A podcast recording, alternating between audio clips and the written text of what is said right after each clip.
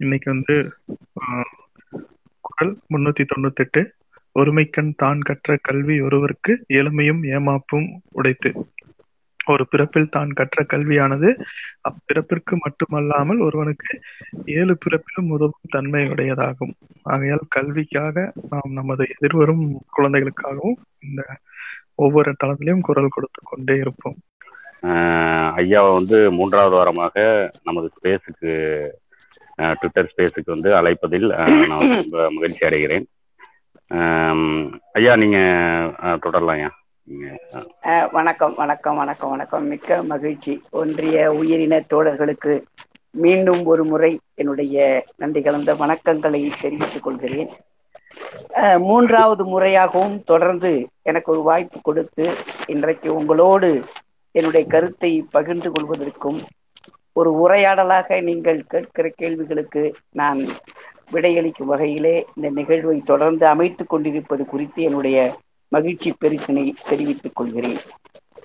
பொதுவாக சொல்லுவாங்க ஒரு நான் கூட ஒரு அஹ், அண்மை கா காலத்தில் என்னுடைய பணிக்காலத்திலே ஒரு ஆளுமை திறன் வளர்ச்சி என்கிற ஒரு பயிற்சிக்காக ஒடிசா மாநிலத்தில் ஒரு பயிற்சிக்காக சென்றிருந்தேன்.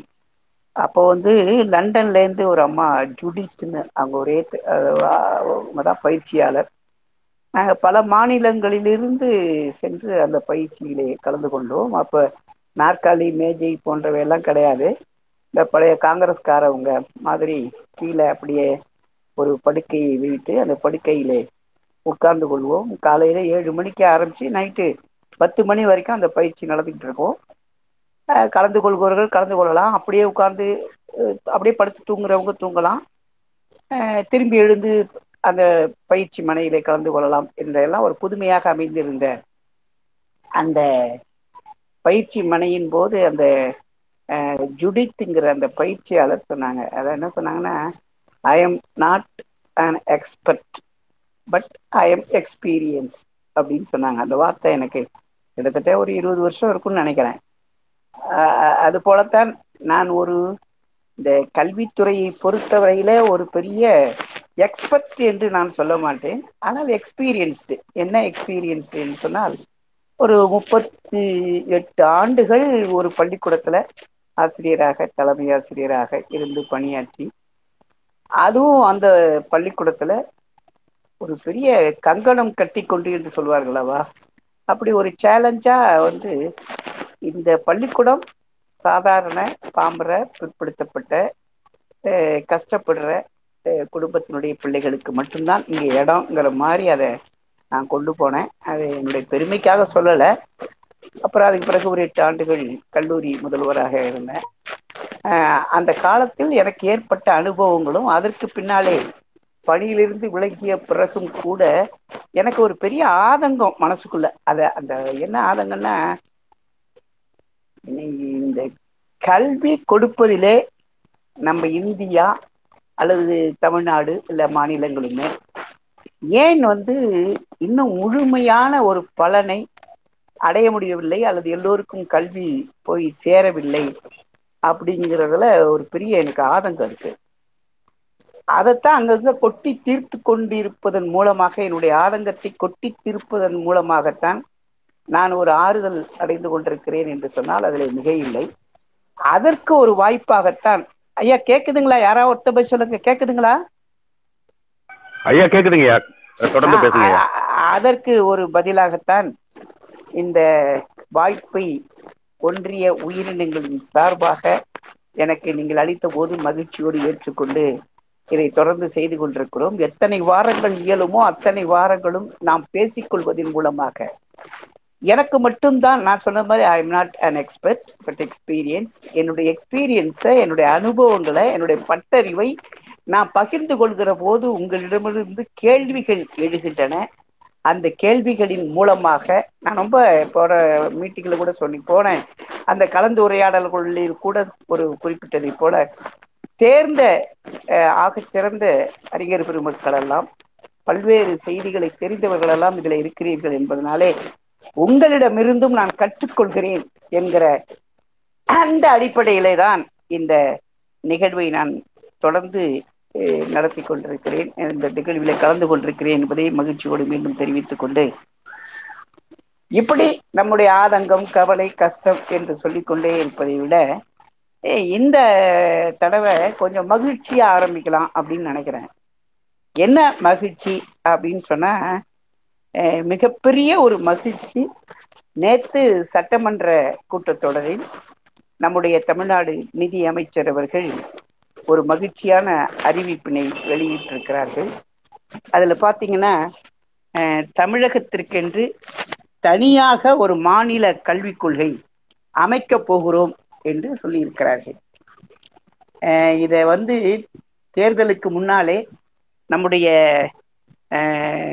செய்தி பத்திரிகையாளர் மன்றத்திலே கூட நான் இரண்டு முறை ஐயா மதிப்புக்குரிய பிரின்ஸ் கஜேந்திர பாபு அவர்களோடு பொதுப்பள்ளிக்கான மாநில மேடையினுடைய துணைத் தலைவர் என்கிற அந்த வாய்ப்பை பயன்படுத்தி கொண்டு அவரோடு நாங்கள் இங்கே சென்று ஒரு முறையும் மீண்டும் இந்திய ஒன்றிய மக்கள் மன்றத்தின் சார்பாக ஒரு முறையும் அந்த பத்திரிகையாளர் மன்றத்திலே சந்தித்த போது கூட நாங்கள் ஏன் நீங்கள் திராவிட முன்னேற்ற கழகத்துக்கு வாக்களிக்க வேண்டும் என்று சொன்னால் தமிழகத்திற்கென்று தனியாக மாநில கல்விக் கொள்கை வகுக்கப்பட வேண்டும் என்று அவர்களுடைய தேர்தல் வாக்குறுதியிலே சொல்லியிருக்கிறார்கள். இந்த வாக்குறுதியை யாருமே கொடுக்கவில்லை இவர்கள் கொடுத்திருக்கிறார்கள். ஆகவே அதற்காகவாவது நாம் வாக்களிக்க வேண்டும். வாக்களித்து அனைவருக்கும் தரமான இலவசமான அந்த கல்வி அளிக்கப்பட வேண்டும் என்று குறிப்பிட்டோம். அதனுடைய அடிப்படையிலே நாங்கள் அவ்வப்போது ஏப்ரல் பதினாலு நம்முடைய மதிப்புக்குரிய மன்முகு டாக்டர் அம்பேத்கர் அவர்களுடைய பிறந்த நாள் விழா கொண்டாடிய போது கூட நாங்கள் அதை பற்றி ஒரு பெரிய கருத்தரங்கம் எல்லாம் வகித்து இந்த மாநில கல்விக் கொள்கை வகுக்கப்பட வேண்டும். அதற்கான ஒரு உயர்நிலை குழு கல்விக் குழுவை அமைக்க வேண்டும் என்றெல்லாம் கேட்டுக்கொண்டோம். எங்களுடைய வேண்டுகோளுக்கு இணங்க அந்த தேர்தல் வாக்குறுதிக்கு இணங்க நேற்று நம்முடைய அயோத்திதாச பண்டிதரிலிருந்து டாக்டர் அம்பேத்கர் பெரியார் பேரறிஞர் அண்ணா போன்றவருடைய கனவை நனவாக்கும் வகையில் இன்றைக்கு தமிழ்நாட்டிற்கென்று இப்போ மாநில கல்விக் கொள்கை அறிவிப்பதற்காக ஒரு அறிவிப்பை வெளியிட்டிருக்கிறார்கள். அது நமக்கு ஒரு மகிழ்ச்சி தரும் செய்தியாக இருக்கிறது.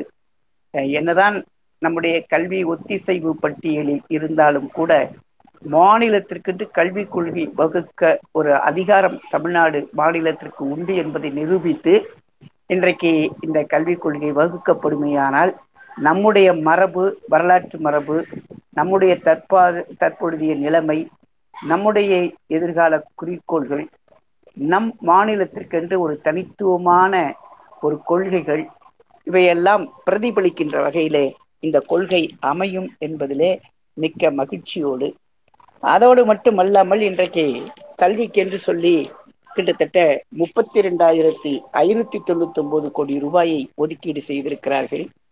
அதே போல பல்வேறு அரசு கலை அறிவியல் கல்லூரிகள் எல்லாம் தொடங்கும் என்று அறிவித்திருக்கிறார்கள். இவையெல்லாம் ஒரு மகிழ்ச்சி தரும் செய்தியாக நாம் எடுத்துக்கொள்ளலாம் நம்ம போராடிய போராட்டங்கள் பெரிய போராட்டம் அல்ல என்று சொன்னாலும் கூட உங்களை போன்றவர்கள் இப்படிப்பட்ட நேரம் ஒதுக்கி இப்படிப்பட்ட கோரிக்கைகளை கொள்கைகளை வெளி உலகத்திலே தெரிவித்து விழிப்புணர்வை ஏற்படுத்த செய்வதன் மூலமாக இப்படிப்பட்ட ஒரு நல்ல பள்ளி கல்வித்துறைக்கு ஏறத்தாழ முப்பத்தி ரெண்டாயிரத்தி அறுநூறு கோடி ரூபாய் ஒதுக்கீடு செய்திருக்கிற செய்தி மகிழ்ச்சிக்குரியதாக இருக்கிறது. அதை விட மகிழ்ச்சி இது தமிழ்நாடு நம்ம நம்முடைய மாநிலம் நம்முடைய அரசு நம்முடைய திராவிட அந்த கொள்கைகளிலிருந்து வந்த அரசு. இவர்கள் செய்வதிலே ஒரு பெரிய பெருமை என்ன இருக்க போகிறது? நம்ம எண்ணினாலும் கூட இருந்தாலும் இதை செய்வதற்குரியவர்கள் வந்திருக்கிறார்கள் என்பதிலே நாம் மகிழ்ச்சி கொள்கிறோம். அதே போல இந்த மருத்துவ கல்லூரி எம்பிபிஎஸ் பணியிடங்களுக்கு பிற்படுத்தப்பட்டோருக்கு இதர பிற்படுத்தப்பட்ட வகுப்பினருக்கு இருபத்தி ஏழு விழுக்காடு இடஒதுக்கீடு வழங்க ஒன்றிய அரசு அடிபணிந்திருக்கிறது என்று சொல்லலாம். ஒன்றிய அரசு அது பெரிய விருப்பத்தோடு சொல்ல கொடுக்கவில்லை. நாம் தொடர்ந்து வற்புறுத்தியதன் காரணமாகவும் நம்முடைய கோரிக்கையை வலியுறுத்தியதன் காரணமாகவும் தான் இந்த இருபத்தேழு விழுக்காடு என்பது கிட்டத்தட்ட ஆயிரத்தி எண்ணூறுலேயே நீதி கட்சி தொடங்கிய அந்த காலத்திலே ஆயிரத்தி தொள்ளாயிரத்தி இருபதிலே அந்த தொடக்க கல்வி சட்டம் வந்தது. இருபத்தி நாலிலே அது விதிகள் வகுக்கப்பட்டது என்றெல்லாம் சொல்கிறார்கள். ஆகவே அன்றையிலிருந்து அந்த மறுத்து வந்த அந்த இருபத்தேழு விழுக்காடு இடஒதுக்கீட்டை இன்றைக்கு அளித்திருக்கிறார்கள் என்பது இரண்டாவது மகிழ்ச்சியான செய்தி. மூன்றாவது மகிழ்ச்சியான செய்தியாக நான் எதை குறிப்பிடுவேன் என்று சொன்னால் இன்றைக்கு மிகவும் பிற்படுத்தப்பட்டோர் என்கிற பிரிவிலே எந்தெந்த அஹ், சாதியினரை சேர்த்து கொள்ளலாம் என்று மாநிலங்களே முடிவு செய்து கொள்ளலாம். என்று ஒரு அறிவிப்பு வந்திருக்கிறது. அதுவும் நமக்கு ஒரு பெரிய மகிழ்ச்சியான அறிவிப்பாக நான் கருதுகிறேன். இதோடு இந்த மகிழ்ச்சியான அறிவிப்புகளை நான் அஹ், அறிவித்தாலும் கூட தொடர்ந்து நம்முடைய அந்த சென்ற கூட்டத்திலே நாம் முடித்த அந்த கருத்திலிருந்து சில கருத்துக்களை தொடங்கினேன் நான் கூட எப்போ முடிக்க போறோம்? நீட்டை பத்தி பேசணும். இடஒதுக்கீடை பத்தி பேசணும் தேசிய கல்விக் கொள்கையை பத்தி பேசணும். இந்த மாநில கல்விக் கொள்கை வகுப்பவர்களுக்கு வகுக்கின்ற அந்த உயர்நிலை குழுவிற்கு நாம் என்ன பரிந்துரை எல்லாம் வைக்க போறோம்? ஏதோ மாநில கல்விக் கொள்கை என்று சொல்லிவிட்டே தவிர இந்த கொள்கையில எவையெல்லாம் முக்கிய இடம் பெற வேண்டும் என்பதை நாம் சொல்ல வேண்டும் என்கிற அந்த கட்டாயம் இருக்கிறது. எனவே இந்த தொடரை பொறுத்தவரையிலே ஏதோ நூறு நாள் படம் ஓடியது என்பதை போல நாம் தொடர்ந்து பேசி பேசி பேசுவதோடு மட்டுமல்லாமல் நான் பேசுகிற கருத்துக்களை நீங்கள் உள்வாங்கி சென்ற வாரத்தில் சொன்னதைப் போலவே இந்த வாரம் சொல்கிறேன். நீங்கள் பலருக்கும் இதை பரப்பி இவ் வலைதளத்தின் மூலமாக இணையதளத்தின் மூலமாக அஹ், பல்வேறு அந்த சோசியல் மீடியா என்று சொல்லுவாங்களே அப்படி பரப்பி பரப்பி சாதாரணமாக இப்ப பாருங்களேன் நீட் தேர்வுனா எல்லாராலையும் பேச முடியுது. ஏன் நீட் வேண்டாம் என்பதற்கு அப்படி ரொம்ப ஒரு ஒரு உயர்ந்த நடையிலும் சரி ஒரு சாதாரண எளிய நடையிலும் சரி எல்லோரும் மனதிலும் போய் சென்று சேர்ந்திருக்கிறது. அதே போலதான் தொகுத்த ஒரு முப்பது நாற்பது கருத்துக்களை சொல்லாமல் ஒரு ஒரு கருத்தாக எடுத்துக்கொண்டு அதை எல்லா மக்களும் புரிந்து கொள்கிற படித்தவர்களும் பாமரர்களும் பல்வேறு அரசியல் பிரமுகர்களும் குடிமக்களும் தெரிந்து கொள்ள அளவிற்கு இந்த கருத்து பரப்பப்பட வேண்டும் என்பதிலே தான் இதனுடைய வெற்றி அடையும். என ஒரு நாளைக்கு ஒரு மணி நேரத்தை ஒதுக்கி நம்ம வாரத்தில் இதை செய்கிறோம் என்று சொன்னால் இதனுடைய பயன் விளையும் என்பதை சொல்லி சென்ற வாரம் நாம் பேசுகிற போது இந்த இதை பத்தி பேசணும். இருபத்தஞ்சு பர்சன்ட் இடஒதுக்கீடை பத்தி. தனியார் சுயநிதி பள்ளிகளில் ஒரு இருபத்தஞ்சு விழுக்காடு பிற்படுத்தப்பட்டோர் விதவிகளுடைய குழந்தைகள் இவங்கெல்லாம் ஊனமுற்றோருடைய குழந்தைகள் ஆஹ், புறக்கணிக்கப்பட்டோருடைய குழந்தைகள் எய்ட்ஸ் நோயால் பாதிக்கப்பட்டவருடைய குழந்தைகள் தூய்மை பணியாளர் குழந்தைகள் என்று புறக்கணிக்கப்பட்ட சமுதாய சமூகத்தைச் சேர்ந்த ஒரு இருபத்தஞ்சு பேருக்கு வாய்ப்பு மறுக்கப்பட்ட சமூகத்தைச் சேர்ந்த அந்த இருபத்தஞ்சு விழுக்காடு பேருக்கு ஆஹ், அந்த தனியார் சுயநிதி பள்ளிகளில் இடமளிக்க வேண்டும். அதற்கான அவர்கள் நிர்ணயிக்கக்கூடிய கட்டணத்தை அரசே கட்டிவிடும் என்று சொல்கிற போது அதில் நான் ஒரு வருத்தம் தெரிவித்து சொன்னேன். இது தேவையில்லாத ஒன்று. ஏன் நம்முடைய அரசு பள்ளியை தரப்படுத்தி அரசு பள்ளிகளை ஆசிரியர் நியமித்து அரசு பள்ளிகளை வந்து ஒரு வண்ணமயமாக்கி என்று சொல்லலாம். வண்ணமயமாக்குதல் என்று என்னன்னா உடம்பு உள்ள என்ன இருக்கோ மேலே நல்லா பவுடர் பூசி சென்ட் அடிச்சு நாற்றம் நறுநாற்றம் நறுமணம் வீசுவதை போல் செய்வதைப் போல இன்றைக்கு தனியார் பள்ளிகள் சுயநிதி பள்ளிகள் என்று சொன்னால் ஆண்டுக்கு ஒரு முறை அந்த கட்டிடத்துக்கு வண்ணப்பூச்சி செய்கிறார்கள். வெளியிலே ஒரு பெரிய கவர்ச்சியை ஏற்படுத்துகிறார்கள். அதற்காக விளம்பரம் செய்கிறார்கள். அப்படி பார்த்தா அவங்களுடைய விழாக்களை நடத்துவதே ஒரு பெரிய செலவு செய்து விழாக்களை நடத்துவார்கள். அது ஒரு வியாபார நிறுவனத்தை போல எப்படியாவது அது ஒரு ஃபேக்டரி அது வந்து ஒரு சர்க்கரை ஆலை என்று சொன்னால் சர்க்கரை ஆலைக்கு கரும்பு ரா மெட்டீரியல் கரும்பு தான் மூலப்பொருள். அதுலேருந்து சர்க்கரை உற்பத்தி ஆகி அதுலேருந்து லாபம் செய்கிறது மாதிரி. நீங்கள் பெற்றோர்களையும் மாணவர்களையும் ரா மெட்டீரியலாக வச்சு கல்வி என்கிற ப்ராடக்ட் அந்த தொழிலை கல்வி என்கிற அந்த பொருளை உற்பத்தி செய்கிற அந்த தொழிற்சாலையிலேயே லாபம் வருவதைப் போல அவர்கள் ஏதாவது செய்து கொண்டே இருக்கிறார்கள். ஆனா நம்ம என்ன சொல்றோம்னா அரசு பள்ளிகளை பொறுத்தவரையிலே இது வந்து நான் சொன்னது மாதிரி முன்னாடி சொன்ன மாதிரி நம்முடைய புரட்சி தலைவர் எம்ஜிஆர் அவருடைய ஆட்சி காலத்திலே அப்போ உள்ள அமைச்சர் அப்போ உள்ள தலைமைச் செயலாளர் அப்போ உள்ள கல்வி செயலாளர்லாம் கல்விக்கு செலவிடுவதற்கு அரசாங்கத்திலே கையில காசு இல்லை இதை தனியார் இடத்திலே விட்டு விடலாம் என்று விட்டதனுடைய விளைவாக இன்றைக்கு அது ஒரு வியாபார வணிக நிறுவனம் போல சேவை என்கிற மனப்பான்மை மாறி வியாபாரம் என்கிற அளவிலே பள்ளிக்கூடங்கள் சென்று கொண்டிருக்கின்றன. ஆகவே அந்த பள்ளிக்கூடத்திலே சென்று இந்த பிள்ளைகளை படிக்க வைக்க வேண்டும் என்பதற்கு பதிலாக இன்னைக்கு அறுநூத்தி சொச்சம் கோடி ரூபாய் அதுக்காக கொடுக்கிற அந்த ரூபாயை செலவழித்து இன்னைக்கு எத்தனையோ பள்ளிகளை அது வண்ணம் பூசுதல் கட்டமைப்பை மாற்றுதல் நூலகம் அமைத்தல் அறிவியல் அறைகள் அமைத்தல் ஆசிரியர்கள் நியமித்தல் ஆஹ் போன்ற பல்வேறு வளர்ச்சி கட்ட பணிகளை தொடங்கி எல்லா பிள்ளைகளையுமே அரசு பள்ளிகளிலே படிக்க வேண்டும் என்பதை போல கொண்டு வர வேண்டும். இன்றைக்கு அரசு பள்ளிகள் அதிகமில்லாத மாநிலங்களுக்காக கொண்டு வரப்பட்ட ஒரு சட்டம் இதை நான் முன்னாடி சொன்னேன். குதிரையை கழுதி ஆக்கிடக்கூடாது. கழுதியை தான் குதிரை ஆக்கணும். நம்மளாம் குதிரைகளாக ஓடிக்கொண்டிருக்கிற தமிழ் மாநிலம். என்றெல்லாம் சென்ற ஆண்டு சொல்லி இப்போ அதில் பார்த்தீங்கன்னா கிட்டத்தட்ட ஒன்று புள்ளி ஒன்று லட்சம் இடங்கள் தமிழ்நாட்டிலே இருக்கின்றன. ஒன்று புள்ளி ஒன்று லட்சம் பேர் சேரலாம் அப்படின்னு சொல்லுகிற போது இந்த ஆண்டு எழுபத் எண்பத்தி ரெண்டாயிரத்தி எழுபத்தி ரெண்டு பேர் தான் கடைசி நாள் வரைக்கும் சேர்ந்திருக்காங்க. கிட்டத்தட்ட பாத்தீங்கன்னா ஒரு லட்சத்தி இருபத்தெட்டாயிரம் பேர் விண்ணப்பமே போடல. நல்லா நினைச்சு பாருங்களேன் நம்ம பிள்ளைக்கு கவர்மெண்ட் ஃபீஸ் கட்ட போகுது. ஆனாலும் அங்கே போய் சேரல. ஏன் அப்படின்னு கேட்கறதுக்கு நான் உங்களுக்கு போன வாரமே சொன்னேன்.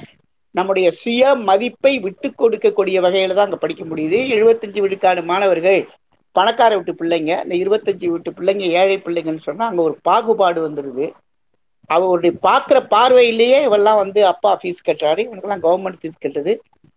இவங்கெல்லாம் வந்து உயர்ந்த வருமானம் உடையவர்கள். இவங்கெல்லாம் வருமானம் இல்லாத பிள்ளைகள். என்றெல்லாம் சொல்கிற அந்த மனநிலையை மாறி எல்லோரும் சமம் என்கிற படிக்கிற அளவிற்கு அரசு பள்ளிக்கு வந்து விட்டார்கள் என்றெல்லாம் நான் சொன்னேன். அப்படி சொல்லுகிற போது நான் ஒன்று சொன்னேன். அதை நான் இந்த திருத்தத்தை இந்த வாரம் சொல்ல வேண்டும் என்று அப்படியே மனசுக்குள்ளேயே வச்சுக்கிட்டு இருக்கேன். நான் சொன்னேன் உதாரணமாக ஒரு ஆக்ஸ்போர்ட் பள்ளி உதாரணமாக ஒரு பள்ளி என்று சொல்லி சில பள்ளிகளுடைய பெயரை சொன்னேன். அதை கற்பனையாகத்தான் சொன்னேன். அப்படி சொல்லுகிற போது என்னுடைய சில நண்பர்கள் இதை கேட்டுக்கொண்டிருந்தவர்கள் இந்த வாரத்தில் இந்த கேள்வியை எழுப்பினார்கள். என்ன கேள்வினா நீங்க இப்படி சிறுபான்மை பள்ளிகளே சொல்கிறீர்களே. இந்த சிறுபான்மை பள்ளிகளில் இருபத்தஞ்சு விழுக்காடு இந்த கட்டாய கல்வி உரிமை சட்டத்தின் கீழ் சேர்க்க முடியுமா அப்படின்னு கேட்டாங்க. அப்பதான் நான் நினைச்சுக்கிட்டேன். ஏன்னா நமக்கெல்லாம் நம்மெல்லாம் அறிவார்ந்த விஷயங்கள் தெரிந்தவர்கள் என்ற காரணத்தினாலே இல்லைன்னா யாரேனும் நீங்கள் கேள்வி எழுப்பியிருக்கலாம் என்று சொன்னால் உங்களுக்கு தெரிந்திருக்கலாம். சிறுபான்மை பள்ளியில அந்த இடஒதுக்கீடு கிடையாது.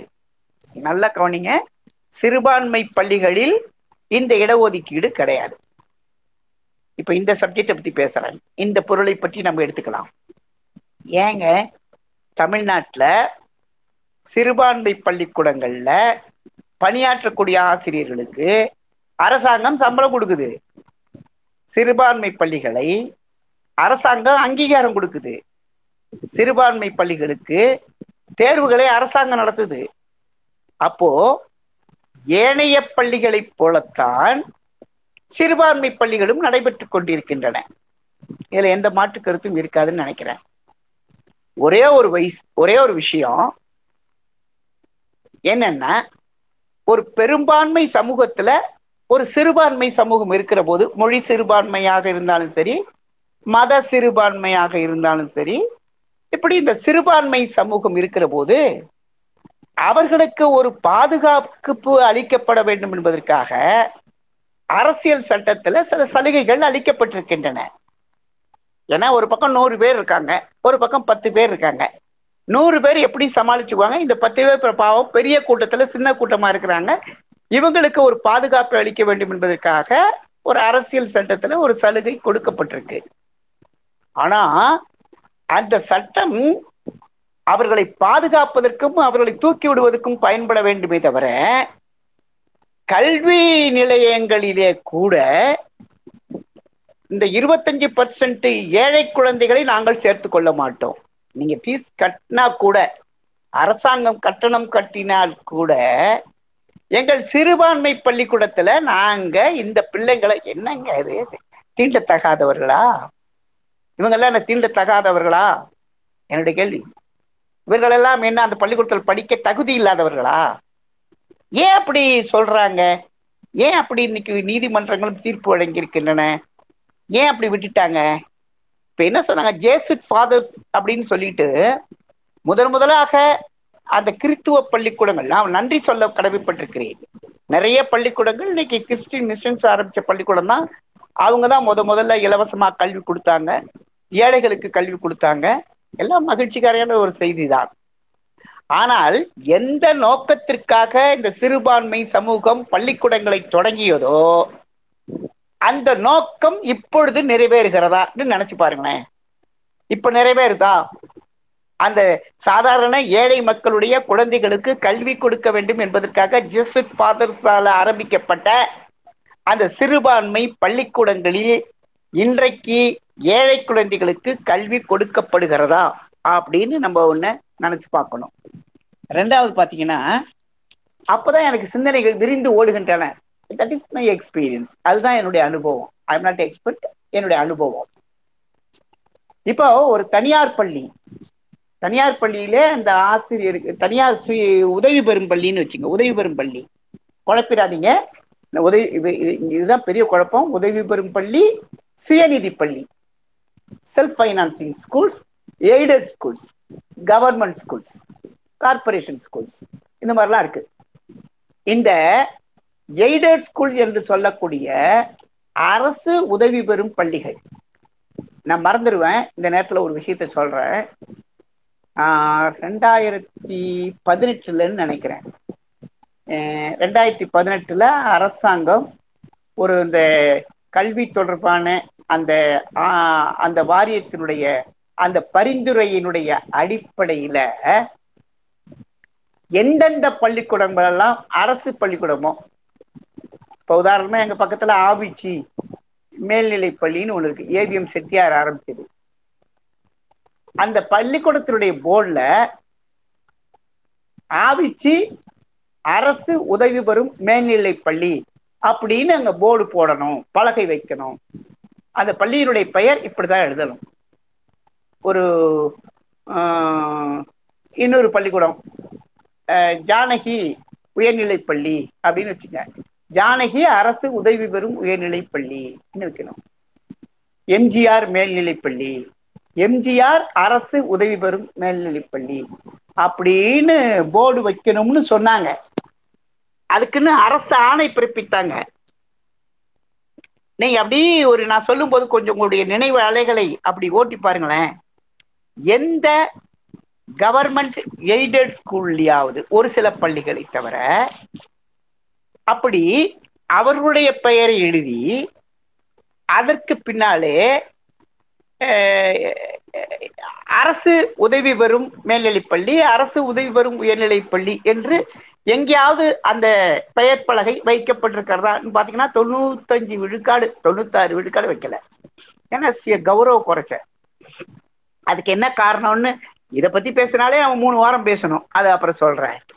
இப்போ இந்த அங்க வரேன் அங்க வரேன். இப்போ வந்து இந்த மைனாரிட்டி இந்த சிறுபான்மை சமூகத்தை சேர்ந்த பள்ளிகள்ல இருபத்தஞ்சு விழுக்காடு மாணவர்களை நாங்கள் சேர்த்து கொள்ள மாட்டோம் என்பதன் மூலமாக ஏறத்தாழ இந்தியாவில் ரூபாய் ரெண்டாயிரத்தி ஐநூறு கோடி ரூபாயை சிறுபான்மை பள்ளிகள் சேர்க்குதுங்கிறாங்க நாட்டில் உள்ள பன்னெண்டாயிரத்தி தொள்ளாயிரத்தி நாலு கிறிஸ்துவ பள்ளிகளில் ஐம்பத்தி நாலு லட்சத்து எண்பத்தாறாயிரத்தி எண்ணூத்தி எண்பத்தி மாணவர் எண்பத்தி நாலு மாணவர்கள் கல்வி பயில்வதாகவும் அவர்களிடமிருந்து பத்து லட்சத்து இருபத்தி ரெண்டு பத்து லட்சத்து இருபத்தி ரெண்டு பத்து லட்சம் இருபத்தி ரெண்டு புள்ளி எண்பத்தொன்பது கோடி கல்வி கட்டணமாக வசூலிக்கிறார்கள். ஆனால் அவர்கள் கட்டாய இடஒதுக்கீடு அளிப்பதில் இருந்து விலக்களிக்கப்பட்டுள்ளதால் ஆண்டிற்கு இரண்டாயிரத்தி ஐநூத்தி ஐந்து புள்ளி ஏழு ரெண்டு கோடியை சேமிக்கிறார்கள். இன்னொன்னையும் பார்க்கணும். பெரும்பாலும் பொருளாதாரத்தில் முன்னேற்றமடைந்த குடும்பத்தைச் சேர்ந்த மாணவர்களுக்கே சிறுபான்மையினர் கல்வி கற்பித்து வருகின்றனர் என்று தேசிய சிறார் உரிமைகள் பாதுகாப்பு ஆணைய தலைவர் பிரியங்க காணுங்கோ கூறுகிறார். நாங்க ஏன் இவ்வளவு அழுத்தமா படிக்கிறேன்னு உங்களுக்கு தெரியும்னு நினைக்கிறேன். பொருளாதாரத்துல முன்னேற்றம் அடைந்த குடும்பங்களுக்குத்தான் கல்வி கற்பிக்கிறார்கள். ஆனா அங்க கிறிஸ்துவ பள்ளியிலே பயிலக்கூடிய மாணவர்கள் எழுபத்தி நாலு புள்ளி ஒன்னு பேரு வந்து அந்த மதத்தை சேராதவர்கள். அந்த ம- வே- வேறு மதத்தை சேர்ந்தவங்களும் இங்க படிக்கிறாங்க. கிட்டத்தட்ட ஒரு எழுபத்தஞ்சு பர்சன்ட் டு எண்பது விழுக்காடு மாணவர்கள் பிற ச- மதத்தை சேர்ந்தவர்களும் அந்த பள்ளியிலே படிக்கிறார்கள். ஆனால் அவங்க அந்த கட்டாய கல்வி உரிமை சட்டத்தின்படி இருபத்தஞ்சு விழுக்காடு மாணவர்களை சேர்த்து கொள்ள மாட்டார்கள். அதுக்காக அவங்களுக்கு கிட்டத்தட்ட ரெண்டாயிரத்தி ஐநூறு கோடி ரூபாயை அவங்களுக்கு அதிக லாபம் வருகிறது. இன்னொன்னு ஒரு உதவி பெறும் பள்ளிக்கூடத்துல ஒரு ஆசிரியர் ஓய்வு பெற்று விட்டார்னு வச்சுங்க. அந்த ஓய்வு பெற்ற பிறகு அந்த ஆசிரியர் பணியிடத்தை நிரப்ப வேண்டும் என்று சொன்னால் மீண்டும் கல்வித்துறையினுடைய அரசாங்கத்தினுடைய அனுமதி வாங்கணும். இந்த மாதிரி இந்த பள்ளிக்கூடத்துல இரநூறு பேர் படிக்கிறாங்க. இங்க ஒரு ஆசிரியர் உடற்கல்வி ஆசிரியர் இருந்தார். அவர் ஓய்வு பெற்று விட்டார். அவர் இடத்துல இன்னொரு வாத்தியார் போடணும். அதுக்கு பர்மிஷன் கொடுங்கன்னு கொடுக்க கேட்கணும். உங்களுக்கு தெரியும் நம்ம அரசாங்கத்தினுடைய அட்மினிஸ்ட்ரேஷன் என்னைக்கு மாறப்போகுதுன்னு. இது அங்கங்கெல்லாம் போய் பேப்பர் போய் யாரெல்லாம் கவனிக்கணுமோ கவனிச்சு யார் காலில் விடுவோமோ அவங்க காலையெல்லாம் எல்லாம் விழுந்து அந்த பணியிடத்தை பெற்று வருவார்கள். அந்த பணியிடத்தை பெற்று வந்த பிறகு அந்த பணியிடம் இடஒதுக்கீட்டின் அடிப்படையில பிற்படுத்தப்பட்ட வகுப்புக்கா மிகவும் பிற்படுத்தப்பட்டது. அறுபத்தொன்பது விழுக்காடு இடஒதுக்கீட்டுல எந்த இடஒதுக்கீட்டின் கீழ் இந்த ஆசிரியரை நியமிக்க வேண்டும் என்று சொல்லி அந்த பிரிவின் கீழ் ஆசிரியர் பணி நியமனத்துக்கான பெயரை பரிந்துரைக்குமாறு மாவட்ட வேலைவாய்ப்பு அலுவலகத்துக்கு எழுதி அதோடு மட்டுமல்லாமல்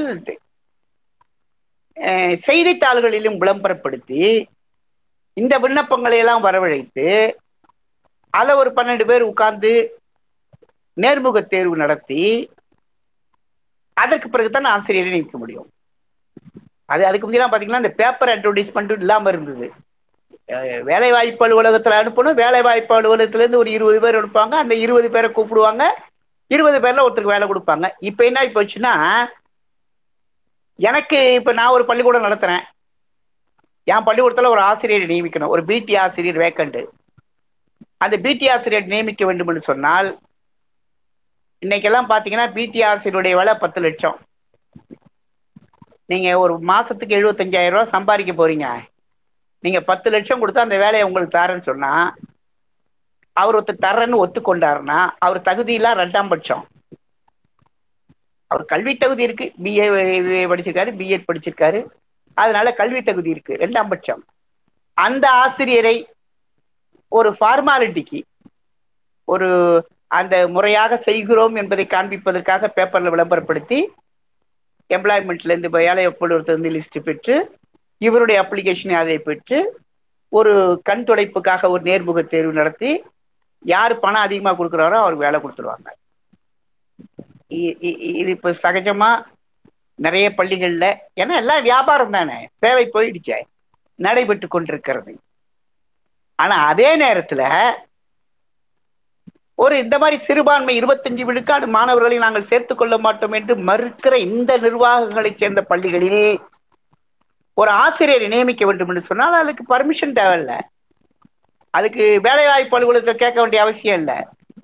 விளம்பரப்படுத்த வேண்டிய அவசியம் இல்லை. யார் அந்த நிர்வாகத்துக்கு வேண்டிய ஒருத்தரை போடணுமோ அவங்கள அவங்க அதை நியமிச்சு அவங்க சிறுபான்மை அந்த பாதுகாப்பு சட்டத்தின் கீழே அந்த பணியிடத்தை அங்கீகாரம் வாங்கி விடுவார்கள். தயவு செய்து ஒன்றை புரிந்து கொள்ள வேண்டும். எந்த மதத்தையும் புண்படுத்துவதற்காக நான் இதை சொல்லவில்லை. சிறுபான்மை சமூகம் பாதுகாக்கப்பட வேண்டும் என்பதிலே மிகுந்த அக்கறை கொண்டவன் நான். இருந்தாலும் கல்வி அளிப்பதிலே கல்வி கொடுக்க வேண்டும் என்று வந்த பொழுது அது எந்த மதமாக இருந்தாலும் சரி எந்த இனம் எந்த ஜாதி எந்த மொழியாக இருந்தாலும் சரி அந்த கல்வி உரிமை மறுக்கப்படக்கூடாது என்பதுதானே நம்முடைய இந்திய அரசமைப்பு சட்டம் நாற்பத்தஞ்சு கூறுகிறது. பதினாலு வயசு வரைக்கும் உள்ள குழந்தைகளுக்கு தரமான திரும்ப திரும்ப சொல்றேன் தரமான குவாலிட்டி சமமான ஈக்குவாலிட்டி கல்வி கொடுக்கப்பட வேண்டும் என்று சொன்னால் அந்த கல்வியை கொடுப்பதிலே வேறுபாடு காட்டக்கூடிய நிர்வாகங்களை ஏன் நாம் ஊக்குவிக்க வேண்டும்? தேவையில்லையே. ஆகவேதான் நான் சொல்கிறேன் பதினான்கு வயது உட்பட்ட குழந்தைகளுக்கு கல்வி அளிக்க வேண்டியது அரசாங்கத்தினுடைய கடமை அதற்கு பின்னும் பொருளாதாரம் இடம் கொடுக்குமேயானால் நம்ம தன்னிறைவு அடைஞ்சிட்டோம்னு சொல்லி மார்தட்டிக்கிறோம் பெருமை பேசுறோம். இந்தியா வந்து எல்லா பொருளாதாரத்தில் நிலை தடுமாறுகிற இரண்டாயிரத்தி எட்டாவது ஆண்டில கூட இந்தியா தலை நிமிர்ந்து நின்றது என்றெல்லாம் சொல்லிக் கொண்டிருக்கிறோம். அப்படி தலை நிமிர்ந்த பொருளாதாரம் இருக்குமேயானால் பதினெட்டு வயது வரை எப்ப பிளஸ் டூ எஜுகேஷன் வரைக்கும் மேல்நிலை கல்வி வரை அந்த பிள்ளைக்கு இலவச கல்வியை தர வேண்டும் என்று சொல்லுகிற போது ஏன் இப்படி இன்றைக்கு வரைக்கும் அதை தனியார் இடத்துல கொடுத்து நான் சொன்னது மாதிரி ஆயிரத்தி தொள்ளாயிரத்தி எழுபத்தி எட்டு வரைக்கும் மிக சில மெட்ரிகுலேஷன் பள்ளிகளே இருந்த இடத்தில் இன்றைக்கு தனியார் பள்ளிகளுடைய அந்த அட்மிஷன் ரேட்டு குறைஞ்சு போச்சு. ஆனா பிரைவேட் பள்ளிக்கூடத்தினுடைய அட்மிஷன் அதிகரிக்கிற அளவிற்கு இந்த சூழ்நிலை மாறி போய் விட்டது என்பதற்கான காரணங்களை நாம சிந்தித்து பார்க்க வேண்டும். என்பது என்னுடைய அடுத்த கட்ட ஒரு ஒரு விழிப்புணர்வாக இதை சொல்லிக் கொள்வதற்காக நான் இதை விளைகிறேன் அதே மாதிரி பாத்தீங்கன்னா என்னென்னு சொல்றேன் பாருங்க. இப்ப வரேன். எய்டட் ஸ்கூலுக்கு. நான் முன்னாடியே சொன்னேன் எய்டட் ஸ்கூல்னா என்னன்னு சொன்னேன். உதவி பெறும் பள்ளினா என்னன்னு சொன்னேன். நான் ஒரு சில நாட் சில இந்த புதிய அரசு பொறுப்பேற்ற பிறகு நான் ஒரு கடிதம் அனுப்பினேன். என்னுடைய பேரில் அனுப்பினேன். முனைவர் முருகையன் பக்கீரிசாமி மேனாள் தலைமை ஆசிரியர் ஜெனரல் கரியப்பா மேல்நிலைப் பள்ளி சாலி கிராமம் போட்டு பெருநர் மாண்புமிகு தமிழ்நாடு முதல்மரிச்சவர்கள் அவர்கள் தமிழ்நாடு அரசு. முப்பத்தாறு ஆண்டுகள் ஒரு அரசு உதவி மேல்நிலைப் பள்ளியில் ஆசிரியராக தலைமை ஆசிரியராக பணியாற்றி ஆசிரியர் பயிற்சிகள் கல்வி ஆண்டு முதல்வராக அனுபவம் பெற்ற கல்வி அனுபவம் எனக்கு உண்டு. நீங்க சொன்ன மாதிரி இந்த விருதெல்லாம் வாங்கியிருக்கேன். தமிழ்நாட்டில் சமச்சீர் கல்வி பாடத்திட்டம் நடைமுறையில் உள்ளது. சம சமமான சீரான கல்வி அரசு பள்ளிகளும் அரசு உதவி பெறும் பள்ளிகளும் சுயநிதி பள்ளிகளும் அளித்து வருகின்றன.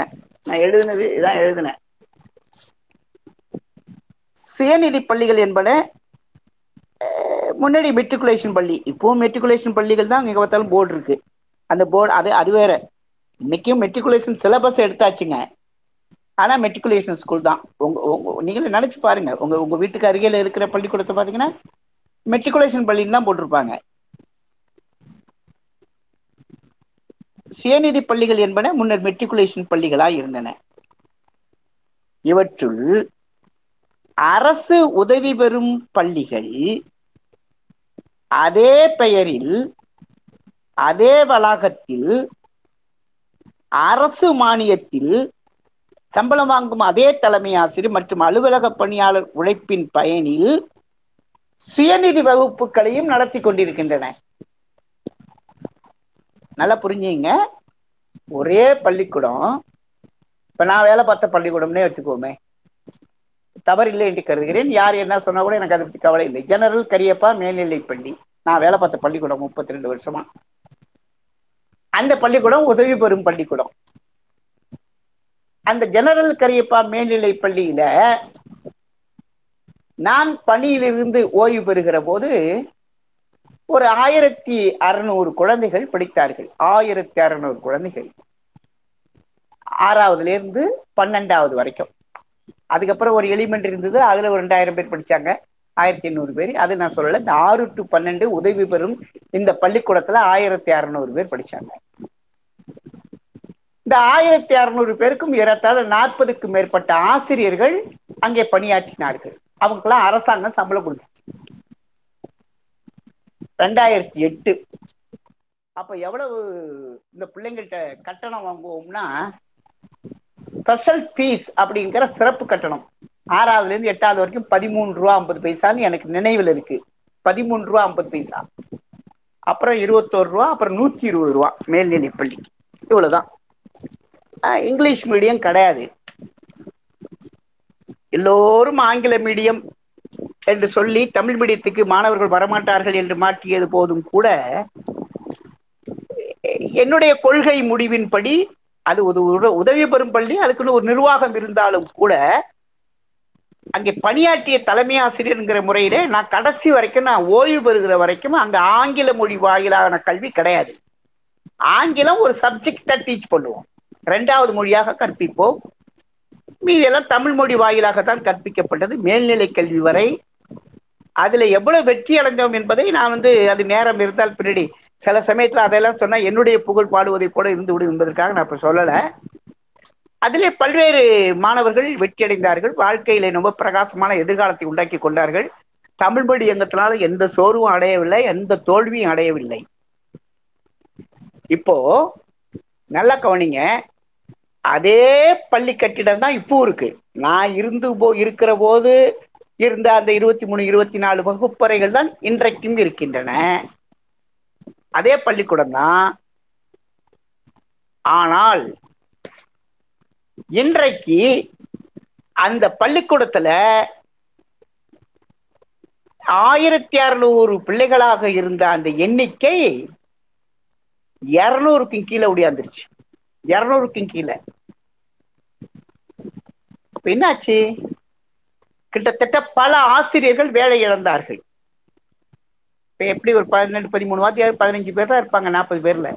எல்லோரும் வேலை இழந்தார்கள். மாணவர் எண்ணிக்கை குறைந்து விட்டது. அப்ப என்ன சார் இந்த பள்ளிக்கூட கிளாஸ் எல்லாம் சும்மா கிடக்கா? அப்படின்னு கேட்டா இந்த ஆறு ஏழு எட்டு ஒன்பது பத்து பதினொன்று பன்னெண்டு ஒரு ஏழு வகுப்புகளிலே உள்ள இந்த இருநூறு மாணவர்கள் தவிர மீதி ஏனைய வகுப்புகள் எல்லாம் சுயநிதி வகுப்புகள் என்று மாற்றப்பட்டு விட்டன. Self finance sections see the school is aided school the school is being recognised as aided school இந்த பள்ளிக்கூடம் ஓர் உதவி பெறும் பள்ளியாக அரசினுடைய அங்கீகாரம் பெற்றிருக்கிறது. ஆனால் அரசு அங்கீகாரம் பெற்ற பள்ளியில் the one fourth of the students இருபத்தஞ்சு விழுக்காடு மாணவர்கள் தான் அரசு நிதியிலிருந்து சம்பளம் பெறுகிற ஆசிரியர்கள் பயிற்சி வைக்கக்கூடிய வகுப்பறைகளாக இருக்கின்றன.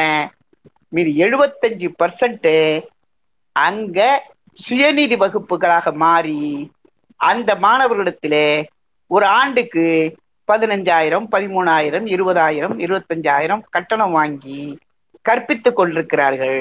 இப்ப சொல்லுங்க one fourth of the students அந்த ஸ்கூல்ல aided sections three fourth of the students முக்கால் பங்கு மாணவர்கள் எழுபத்தஞ்சு விழுக்காடு மாணவர்கள் சுயநிதி பள்ளியை போல அங்கே செயல்பட்டு கொண்டிருக்கிறது. அப்ப அந்த பள்ளிக்கூடம் சுயநிதி பள்ளிக்கூடமா ஏன்னா சிலபஸ் ஒண்ணுதானே. எங்க வேணாலும் மெட்ரிகுலேஷன் இப்ப சொல்ல முடியாது. மெட்ரிகுலேஷனும் இப்ப சுயநிதி பள்ளிக்கூடம் தான். அப்ப இது வந்து என்னன்னு சொல்றது? அதாவது ஒன்னு சொல்லுவாங்க ஐம்பதுக்கு மேல போனா ஒண்ணுன்னு வச்சுக்கலான்னு இருக்கிறது கால்வாசி உதவி பெறும் வகுப்புகள். முக்காவாசி உதவி பெறாத வகுப்புகள். அப்ப எதுக்கு அதுக்கு உதவி பெறும் பள்ளி என்கிற ஒரு பெயர்? அதுக்கு எதுக்கு அந்த பள்ளிக்கூடத்தின் ஒரே வளாகத்துல? இதை இதை ஏன் நம்ம ஊக்கப்படுத்துறோம்? இந்த அரசாங்கம் எதற்காக ஊக்கப்படுத்துகிறது? அதற்கு என்ன நடவடிக்கை? இன்றைக்கு மாண்புமிகு கல்வி அமைச்சர்வர்கள் ஒரு இளைஞர். நல்ல சுறுசுறுப்பாக செயல்பட்டு கொண்டிருக்கிறார்கள்.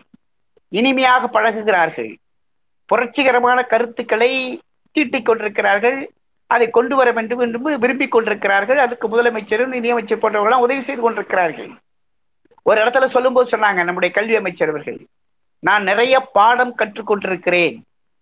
நான் கல்வித்துறை அமைச்சரான பிறகு நான் ஒரு ஒரு துறையினுடைய இயக்குநரிடத்திலிருந்தும் அங்கே இருக்கிற அதிகாரிகளிடமிருந்தும் நான் நிறைய இப்பொழுது பாடம் கற்றுக்கொண்டிருக்கிறேன் என்று சொன்னார்கள். அப்ப இந்த பாடத்தையும் சொல்லி தந்திருப்பார்கள் என்று நான் கருதுகிறேன். நான் அடிப்படை சிந்தனை. ஒரு சாதாரண ஒரு அடித்தட்டு குடிமகனாக இருந்தாலும் சரி என்னை போல ஒரு நாற்பது ஆண்டு காலம் கல்வித்துறையில் அனுபவம் பெற்றவனாக இருந்தாலும் சரி நான் கேட்கிற கேள்வியிலே ஒரு நியாயம் இருக்கிறது. அப்ப நீங்க என்ன செய்யுங்க? ஒரே வளாகத்திற்குள்ள அரசு உதவி பெறும் பள்ளியை ஒரு பிரிவா வைங்க. அவன்கிட்ட ஒரு பைசா கூட வாங்காதீங்க.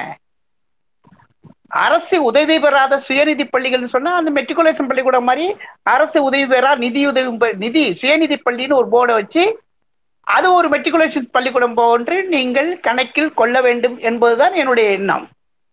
அதோட மட்டுமல்ல ஏன் இந்த கல்வித்துறையில மட்டும் இவ்வளவு குழப்பங்கள்? குழப்பி குழப்பி அதிலும் கடந்த கால ஆட்சி ஒரு பத்தாண்டு காலத்துல நாள்தோறும் அறிவிப்புகள் அதிரடி குழப்பங்கள் தான். இந்த குழப்பங்களுக்கு வழியே இல்லை. மக்கள் குழம்பி போயிருக்கிறாங்கங்க. நேற்று வந்தாங்க என்கிட்ட ஒரு ஒருத்த வந்தாங்க. சார் நான் வந்து பத்தாவது முடிச்சு அந்த குழந்தைய வந்து அரசு பள்ளியில சேர்க்கலாம்னு போய் அந்த பள்ளிக்கூடத்துல டிசி கேட்டா ஒரு பள்ளிக்கூடத்துல ஒரு உதவி பெறும் பள்ளிக்கூடத்துல பதிமூணாயிரம் ரூபா கட்டுங்கிறாங்க. இது ஒரு என்ன சார் இது? அது உதவி பெறும் பள்ளிக்கூடமா? இல்லைன்னா வந்து சுயநிதி பள்ளிக்கூடமான்னு கேட்டாங்க. எனக்கு ஒன்றும் புரியல. எப்படி? அப்போ இந்த சுயநிதி பள்ளிக்கூடங்களை நம்மளுடைய த- பள்ளிகளின் மீது நம்மளுடைய தாக்குதலை நடத்தி கொண்டிருக்கிறோம். ஊடக விவாதங்கள் எல்லாம் நான் பேசிட்டு இருக்கேன். இந்த சுயநிதி பள்ளிகள் நடத்தக்கூடியவர்கள் வியாபாரிகள் வணிகர்கள் கல்வியை வியாபாரம் செய்து கொண்டிருக்கிறார்கள். இதையெல்லாம் அரசு எடுத்துக்கொள்ள வேண்டும். அருகமை பள்ளிகளாக பொது பள்ளிகள் ஆக்க வேண்டும். இதற்கு அரசாங்கம் முயற்சி செய்ய வேண்டும் என்றெல்லாம் சொல்லிக் கொண்டிருக்கிறேன். இது அந்த பிரச்சனையை விட பெரும் பிரச்சனையா? அரசு உதவி பெறும் பள்ளிகளிலே அங்க ஒரு சுயநிதி பள்ளியை போல செயல்பட்டு கொண்டு பணத்தை வசூலித்துக் கொண்டு அந்த நிர்வாகமும் பணம் சம்பாதிக்கிற நோக்கிலே சென்று கொண்டிருக்கிறார்கள் என்றால் இதற்கு யார் பதில் சொல்வது? ஒரு சின்ன விஷயம் பாருங்களேன். நம்ம அரசாங்கம் எப்பவுமே எந்த அரசாங்கம் நான் நான் அப்படி சொல்லல. ஏன்னா எப்பவுமே என்னை ஒரு அரசாங்க சார்புடையவனாக எப்பவுமே பேசுவது கிடையாது. நான் கல்வி என்று வருகிற போது ஒரு கல்வியாளர் அவ்வளவுதான்.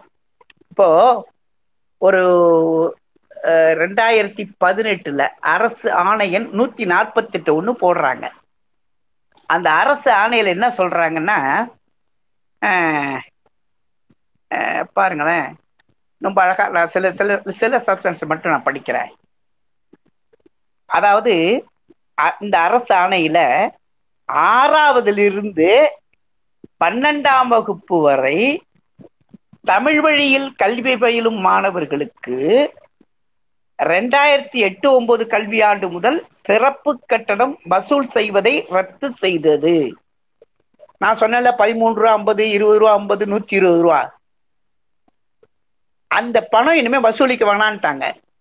ரெண்டாயிரத்தி எட்டு ஒன்பது கல்வியாண்டுல இருந்து அப்ப நல்லா புரிஞ்சுங்க. ஒரு அரசாங்க பள்ளிக்கூடத்திலேயோ அரசாங்க உதவி பெறும் பள்ளிக்கூடத்திலேயோ இதுல அண்டர்லைன் பண்ணிடுங்க. ஆறாவதுல இருந்து பன்னெண்டாவது வரைக்கும் சேர்ற தமிழ் மொழி வாயிலாக கற்பிக்கப்படுகிற வகுப்புகளில் சேர்கிற குழந்தைகளுக்கு ஒரு பைசா கூட வாங்காம இப்ப டிசி கூட வேண்டாம். ஆதார் கார்டை கொண்டு வச்சு அந்த எமிஸ் என்கிற பள்ளி அந்த மேலாண்மை தகவல் முகமையின் மூலமாக அவருடைய வரலாறு தெரிந்து கொண்டு அந்த தலைமை ஆசிரியர் அந்த பள்ளியில் சேர்த்துக் கொள்வார். இதான் இ- இ- இ- இது நடக்குதாங்கிறத அப்புறம் பாருங்க. ஆறு முதல் பன்னெண்டு வகுப்பு வரையிலுமான தமிழ் மீடியம் கிளாஸ்ல ஒரு பைசா கூட அரசாங்க பள்ளிக்கூடத்திலையும் அரசாங்க உதவி பெறும் பள்ளிக்கூடத்திலையும் வாங்க கூடாது சரியா? சரி. அதே போல இங்கிலீஷ் மீடியத்துல போய் சேர்றாங்க.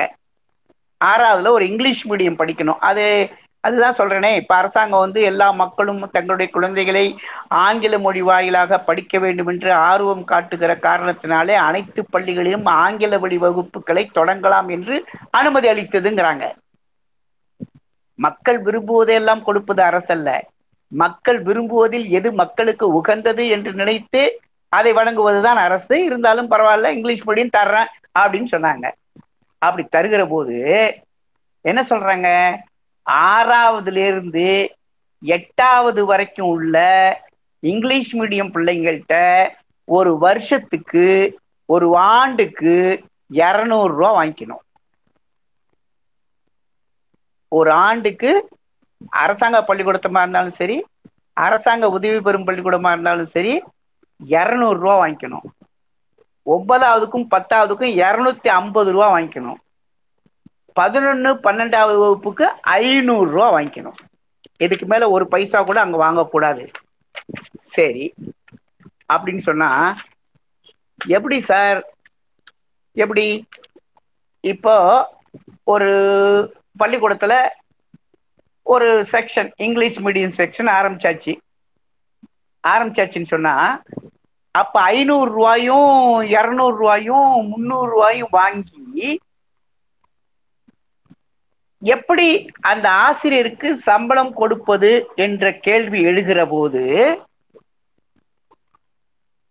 ஒரு ஒரு பதில் சொல்றாங்க பாருங்க இந்த அரசு ஆணையில அரசு ஆணையில ஆறாவதுல ஒன்னாவது பத்தியில என்ன சொல்றாங்க ஆங்கில வழி பிரிவு கோரும் பள்ளிகளில் தற்போது ஒப்பளிப்பு செய்யப்பட்டுள்ள தமிழ் வழி பிரிவுகளிலிருந்து மட்டுமே ஆங்கில பிரிவுகள் பிரித்து நடத்தப்பட வேண்டும்.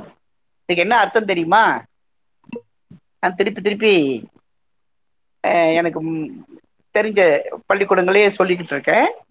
இப்போ உதாரணமா ராமகிருஷ்ணா மிஷன் மேல்நிலை பள்ளி. ராமகிருஷ்ணா மிஷன் மேல்நிலை பள்ளியில ஆறாவதுல நாலு பிரிவு இருக்குன்னு வச்சுங்க. இல்ல ரெண்டு பிரிவு இருக்கு. அந்த பள்ளிக்கூடத்துல ஆறாவதுல ரெண்டு பிரிவு இருக்கு. அவங்க இங்கிலீஷ் மீடியம் ஆரம்பிக்கணும்னு ஆசைப்பட்டாங்க. அப்படி ஆசைப்பட்டாங்கன்னா அந்த ரெண்டு பிரிவில ஒரு பிரிவை இங்கிலீஷ் மீடியமா மாத்திக்கலாம். எதை செய்யும் போதும் ஐம்பது விழுக்காடு தமிழ் வழி பயிலும் மாணவர்களுக்குன்னு ஒதுக்கி ஆங்கில வழி பிரிவு கோரும் பள்ளிகளில் ஐம்பது விழுக்காடு பிரிவுகள் கண்டிப்பாக தமிழ் வழி பிரிவுகள் இருக்க வேண்டும். நீ ஒரு இங்கிலீஷ் மீடியம் கிளாஸ் வச்சீங்கன்னா ஒரு தமிழ் மீடியம் கிளாஸ் வைக்கணும். ஒரு ரெண்டு இங்கிலீஷ் மீடியம் கிளாஸ் வச்சீங்கன்னா ரெண்டு தமிழ் மீடியம் வைக்கணும். அது கூட முன்னாடி உங்களுக்கு எத்தனை ஆசிரியர்கள் எத்தனை பிரிவுகள் ஒப்பளிக்கப்பட்டிருக்கிறதோ அந்த அளவுக்கு தான் கொடுக்கணும்னு சொன்னா இப்ப ரெண்டு செக்ஷன் இருக்கிற காலத்துல ரெண்டு ஆசிரியர் இருப்பாரு ஆறாவதுக்கு. அதுல ஒரு செக்ஷனை ஆங்கிலமா மாத்திட்டீங்கன்னா அந்த ஒரு ஆசிரியரை அதுக்கு பயன்படுத்தணும். அப்போ உங்களுக்கு அடிஷனல் எக்ஸ்பெண்டிச்சர் கூடுதல் நிதி உதவி தேவைப்படாது. நாலுனா ரெண்டா மாத்திக்கோ ஆறுனா மூணா மாத்திக்கோ. அப்போ அந்த ஆசிரியருக்கு கூடுதலான நிதி சம்பளம் வழங்கப்படக்கூடிய அவசியம் ஏற்பட்டுடாது. அப்படின்னா நீங்க எந்த விதமான கட்டணத்தையும் மாணவர்களிடம் வசூலிக்கப்படக்கூடாது. உதவி பெறும் பள்ளி என்று சொன்னால் அந்த பள்ளியில் இந்த ஆங்கில வழி பொழிவுக்கான அந்த கட்டணம் இருநூறு முந்நூறு ஐநூறு என்பதை தவிர வேற காசு வசூலிக்க கூடாது என்கிற அடிப்படையிலே ஆரம்பிக்கப்பட்ட இந்த பள்ளிகளில் இன்றைக்கு என்ன நடக்கிறது என்பதை நீங்கள் சற்று சிந்தித்து பார்க்க வேண்டும். ஏன்னா நிறைய பேருக்கு தெரிஞ்சிருக்கலாம். இப்ப நான் சொல்கிற போது சில விஷயங்கள் நான் ஒரு ஐந்து மணித்துளிகளுக்குள் இன்னொரு ஒரு கடிதத்தையும் படிச்சு இன்னைக்கு வெறும் நிதி உதவி பெறும் பள்ளியை மட்டும் பேசிக்கிட்டு இருக்கோம். அடுத்தது தொடர்ந்து பேசுவோம். இப்ப பாருங்க ஒரு ஒரு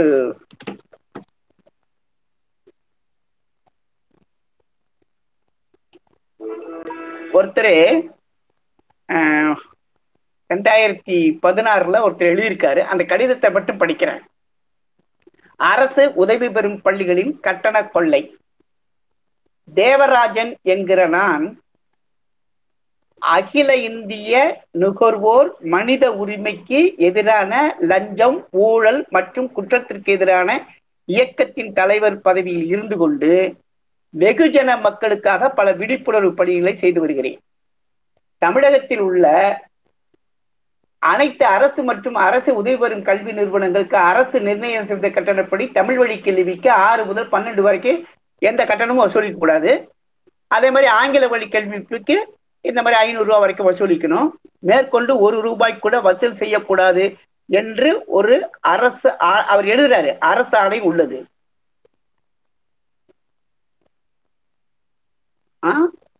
அது விஷயமா தகவல் அறியும் ஆணை சட்டத்துக்கு தகவல் அறியும் உரிமை சட்டத்துல அவர் கேட்டிருக்காரு. இருபத்தி ஒன்பது நாலு ரெண்டாயிரத்தி பதினாலுல.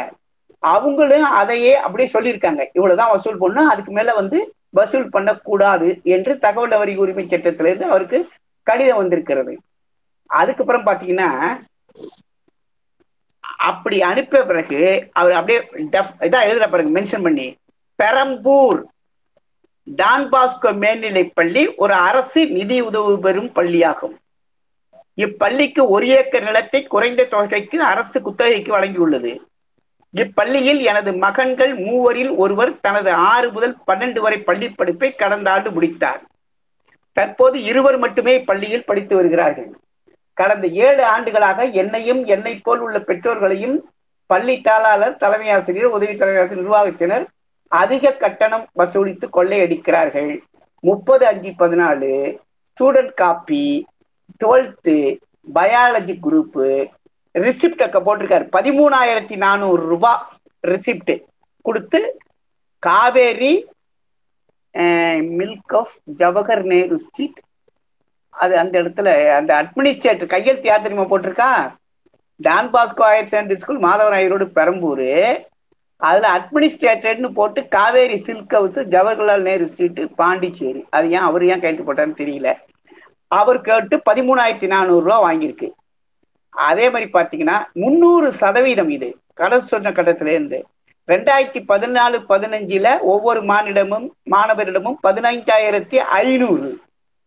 இப்படி கூடுதல் கட்டணத்தை பற்றி நிர்வாகத்திடம் கேட்டால் டிசி வாங்கிக் கொள்ளுங்கள் என்று மிரட்டல் செய்கிறார்கள். புகார் வேண்டுமானால் எங்கு வேண்டுமானாலும் கூறுங்கள் என்கிறார்கள். கல்வித்துறை அலுவலர்களும் இதை பற்றி கண்டுகொள்ளவில்லை. பல் அந்த ஆசிரியர் சம்பளம் விட்ட சம்பளத்துக்கான நிதியை அரசாங்கம் வழங்குகிறது. என்றாலும் பெற்றோரிடமிருந்து கூடுதல் கட்டணம் வசூலிக்கப்படுகிறது. அஞ்சு ஆறு பதினாலுல கேசவன் என்பவரிடம் வந்து பதினாலாயிரத்தி எண்ணூறு ரூபா அட்மினிஸ்ட்ரேட்டர் கையெழுத்து போட்டிருக்காரு. அதே மாதிரி சிங்காரவெடுப்பு அந்த கட்டண கல்வி குழுவுக்கும் நாங்க தெரிவிச்சிட்டோம். இதை பத்தி எந்த நடவடிக்கையும் எடுக்கப்படவில்லை. விசாரிக்கிறோம் விசாரிக்கிறோம் என்று சொல்கிறார்கள் என்று அவர் ஒரு கடிதத்தை புகார் கடிதத்தை எழுதி அதனுடைய இணையதளத்தில எல்லாம் வெளியிட்டு இருக்கிறாரு ஆனா அதுல இருந்து அந்த கடிதத்தை எடுத்தேன். ஏன் இதை குறிப்பிட்டு சொல்கிறேன் என்று சொன்னால் இப்படிப்பட்ட அரசு ஆணைகளை மீறி செயல்படுகிற பள்ளிகளின் மீது இந்த அரசாங்கம் நடவடிக்கை எடுப்பதற்கு ஏன் தயங்குகிறது? என்ன உடன்பாடு தனியார் பள்ளிகளுக்கும் அரசுக்கும் இது நாள் வரை இருந்து வந்தது என்பதெல்லாம் சிந்திக்க வேண்டிய விஷயம். இதையெல்லாம் சிந்திக்காமல் கல்வியில் ஒரு புரட்சியை ஏற்படுத்த வேண்டும் என்று சொன்னா அன்றாட பிரச்சனைகளை பத்தி பேசுறோம். இன்னைக்கு நீட் தேர்வு பத்தி பேசுறோம். மொழி பிரச்சனையை பத்தி பேசுறோம். அதையெல்லாம் தொடர்ந்து பேசுவோம். இருந்தாலும் இந்த அடுத்த வாரத்திலே ஒரு சில நிமிடங்களிலே நம்முடைய அந்த உதவி பெறும் பள்ளியை முடிக்கிட்டு அதுக்கு பிறகு இந்த மெட்ரிகுலேஷன் பள்ளிகளுடைய பிரச்சனையை பேசிட்டு பொதுவான பிரச்சனைகள் தொடர்ந்து பேசலாம். இப்ப மணி எட்டு ஐம்பது ஆகி ஐம்பது நிமிஷம் நானே பேசிக்கிட்டு இருக்கிறதுனால நீங்கள் உங்களுடைய கேள்விகளை கேட்குமாறும் ஒரு பதினைந்து மணித்துளிகளுக்குள் நம்முடைய கூட்டத்தை முடித்துக் கொள்ளலாம் என்ற அன்போடு பணிவோடும் கேட்டுக்கொள்கிறேன். நன்றி. வணக்கம்.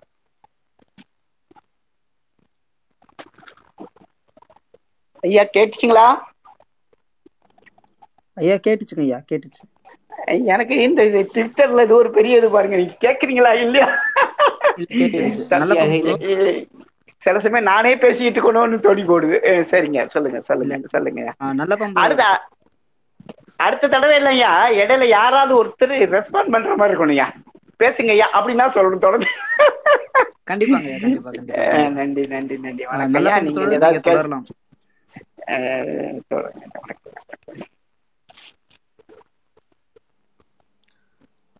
ஒன்றிய நல்ல பாம்பு தோழர். நீங்க ஸ்பீக்கர்ஸ் கொடுக்குறீங்களா? அவரு இணைப்புல இல்ல போல நன்றி நன்றி. ஆட்டுக்குட்டி. வணக்கம் வணக்கம் இங்க பேசுங்க. வணக்கம் முருகையன் ஐயா அவர்களே வணக்கம். ரொம்ப நன்றி. எங்களோட தொடர்ந்து வணக்கம் வணக்கம் வணக்கம். மூன்றாவது வாரமா வந்து பேசுறதுக்கு முதல்ல நன்றிகளை ஃபர்ஸ்ட் தெரிவிச்சுக்கிறேன். எனக்கு. வந்து ஒரு- ஒரு கேள்வி இருக்கு. ஆனா அது கேள்விக்கான ஒரு சில அடிப்படையான சில புரிதலுக்காக இந்த விஷயத்த சொல்லிட்டு நான் அந்த கேள்வி கேட்கலாம்னு ஆசைப்படுறேன். சொல்லுங்கயா சொல்லுங்கயா உங்களுக்கு முழு உரிமை நானும் சில விஷயம் உங்கள்கிட்ட சொல்லுங்க சொல்லுங்க சொல்லுங்க. என்னோட புரிதலுக்காக கிடையாது. நான் உங்ககிட்ட இருந்து என்னுடைய கிளாரிபிகேஷன் கேட்டுக்கிறதுக்காக. தமிழ் தமிழகத்தின் கல்வி கட்டமைப்புங்கிறது பாத்தீங்கன்னாக்கா வெறும் அரசுடைமை மட்டும் நம்பி இல்லாத ஒரு கல்வி கட்டமைப்பு தான். உதாரணத்துக்கு வந்து நம்ம வந்து உயர்கல்வி எடுத்துக்கிட்டோம்னா ஒரு பொறியியல் கல்வி கல்லூரிகள் அப்படின்னு பார்த்தா அரசாங்க கல்வி கல்லூரிகள்ங்கிறது ஒரு ஒரு இருபது சதவீதம் இருந்ததுனாக்கா அது மாவட்டம் தோறும் உருவாக்கப்பட்டது வந்து ஒரு இரண்டாயிரம் அந்த ஆண்டுகள்ல தான். அதுக்கப்புறமா வந்ததுதான். ஆனா இப்ப பெரும்பான்மையான பொறியியல் கல்லூரி கல்லூரிகள் வந்து பாத்தீங்கன்னா தனியார் தனியார் வசமாக இருந்தது தான் அது வந்து கவர்மெண்ட் எய்டுங்கிற அந்த கான்செப்ட் இல்ல. அதாவது அரசு அரசு உதவி பெறும் கல்லூரிங்கிற கான்செப்ட் பொறியியல் கல்லூரிகள்ல கிடையாது. ஆனா அங்கேயும் வந்து அங்க ஒரு கவர்னன்ஸ் ஒன்று எஸ்டாப்ளிஷ் பண்ணாங்க. Management quota centralised counselling quota அந்த மாதிரி எல்லாம் கொண்டு வந்திருந்தாங்க. ரிசர்வேஷன் அங்க ஃபுல் அண்ட் ஃபுல் அப்ளிகபிள் கல்வி இது பள்ளிகள் கட்டமைப்புல பார்த்தீங்கன்னாக்கா அரசு அரசாங்க பள்ளிகள் அரசு உதவி பெறும் பள்ளிகள் தனியார் பள்ளிகள் மூன்று விதமா பிரிச்சாங்க. அதுல டிஃப்ரெண்ட் சிலபஸ் அந்த மாதிரி எல்லாம் இருக்குங்கய்யா. இப்ப ஒரு ஒரு காலத்துல வந்து ஊருக்கு ஒரு இன்ஜினியர் இல்ல தெருவுக்கு ஒரு இன்ஜினியர் இருந்தது வந்து இப்ப தெருவுல ஒரு பத்து இன்ஜினியர் இருக்காங்க. சாமானியர்களும் ஆட்டுக்குட்டி உங்களுடைய கேள்வி கொஞ்சம் ஷார்ட்டா முடிச்சிருங்க தோழர். ஷார்ட்டா முடிச்சிட்டீங்கன்னா ஐயா வந்து பத்து பதினைந்து மணி துளிகள் தான் சொல்லியிருக்காரு. ஸோ உங்களுடைய அதை கேள்விகளை வந்து நீங்க ரெண்டு நிமிஷத்துல ரெண்டு நிமிஷம் கூட எடுக்க மாட்டேன் அந்த அந்த நம்பர் ஒரு எஜுகேஷன் அடாப்ஷனுங்கிற ஒரு நம்பரை வந்து தனியாருடைய உதவி இல்லாம நம்மளால இந்த அளவுக்கு எடுத்துட்டு வந்திருக்க முடியாது. நான் அதுக்காக அவங்க செய்யறது சரின்னு நான் சொல்ல வரல. என்னோட கேள்வி ஒரு கவர்னன்ஸ் ஸ்ட்ரக்சர் எது அடிப்ப அடிப்படையில இருக்கணும்? ஏன்னா நமக்கு வந்து ஃபிளாஸ் இருக்குன்னு கண்டிப்பா தெரியும். ஒரு கட்டமைப்பு ஆல்ரெடி உருவாக்கி வச்சிருக்கிறோம். ஆனா இதை வந்து ஒரு ஒரு கட்டமை ஒரு ஒரு ஒரு கவர்னன்ஸ் ஒரு நிர்- நிர்வகிக்கிற ஒரு பொறுப்பை வந்து அரசாங்கம் எப்படி எடுத்து ந- எடுத்து நடத்தணும்னு நீங்க நினைக்கிறீங்க? அது உங்களுடைய புரிதல் என்னவா இருக்கு? நம்ம ரொம்ப மகிழ்ச்சிங்க. நான் இப்போ அழகா சொல்றேன் பாருங்களேன். நீங்க சொல்ற ஒரே ஒரு தகவலுக்கு மட்டும் ஒரு மறுப்பு இருக்கு. அதாவது அரசு பொறியியல் கல்லூரிகள் இருந்தது மாதிரி அரசு உதவி வரும் பொறியியல் கல்லூரிகளும் ஒன்றிரண்டு அதை PSG college of Coimbatore Annamalai பல்கலைக்கழகத்தினுடைய அந்த கல்லூரி உதவி பெறும் கல்லூரி இதெல்லாம் அழகப்பா கல்லூரி போன்ற பொறியியல் கல்லூரிகள் இருந்தன. ஆனா நிறைய இல்லை. அதுக்கு பிறகு நீங்க பிரைவேட் ஆர்கனைசேஷன் பிரைவேட் பப்ளிக்ல அது ஆரம்பிக்கப்பட்டது. எல்லாம் நீங்க சொன்னதெல்லாம் முற்றிலும் உண்மை. நான் என்ன சொல்றேங்கய்யா கல்வியை பிரைவேட்டா கொடுக்கிற போது நீங்க ஒரு கவர்னன்ஸ் சொன்னீங்கல்ல அந்த கட்டமைப்புக்கிற அதை வந்து ஒரு ஒழுங்குபடு ஒழுங்காட்டு சட்டம் அதாவது பிரைவேட் நடத்துற இன்ஜினியரிங் காலேஜ் பிரைவேட் நடத்துற மெட்ரிகுலேஷன் ஸ்கூல் சுயநிதி அந்த தனியார் நடத்தக்கூடிய அந்த கல்லூரிகளையும் பல்கலைக்கழகங்களையும் பள்ளிகளையும் ஒரு ஒழுங்காற்று சட்டத்தின் மூலமாக ஒழுங்குபடுத்த வேண்டும் என்பதுதான். அப்படி ஒழுங்குபடுத்துவதற்கான சட்டங்களை ஏற்றுகிற போது அந்த சட்டத்தை பின்பற்றாத அந்த பள்ளி நிர்வாகிகள் மீது கல்லூரி நிர்வாகிகள் மீது நடவடிக்கை எடுக்க வேண்டும் என்பதுதான் இந்த என்னுடைய பேச்சுடைய சாராம்சம். ரெண்டாவது கல்லூரி உயர்கல்வி அளவிலே நாம் ஒருவாறு சிந்தித்தாலும் கூட நம்ம இதுவரைக்கும் பள்ளி கல்வியை பற்றி பேசிக் கொண்டிருக்கிறோம். பள்ளி கல்வியை பொறுத்தவரையிலே இந்த அரசாங்கமே முழுமையாக தன்னுடைய பொறுப்பிலை எடுத்துக்கொண்டு அனைத்து பள்ளிகளையுமே பொதுப்பள்ளி பொதுப்பள்ளினா அரசு பள்ளிகளாக்கி எனக்கு ஐயா காமிக்கவே இல்லை. அவர் இல்லை. எனக்கு எனக்கும் காமிக்கல. வெளியில் போயிட்டார் போல இருக்கு. நல்ல பம்பு தோழர். கொஞ்சம் அவரை இன்வைட் பண்ணுறீங்களா வேறு யாருக்காச்சும் கேள்விகள் இருந்ததுன்னா கொஞ்சம் மைக் ரெக்வஸ்ட் கொடுங்க. அக்செப்ட் பண்ணுறேன் ஐயா வந்த உடனே அதுக்கான கேள்விகளை மேக்ஸிமம் டூ த்ரீ கொஸ்டின்ஸ் தான் கேட்பாரு நினைக்கிறேன். டைம் வேறு ஆச்சு.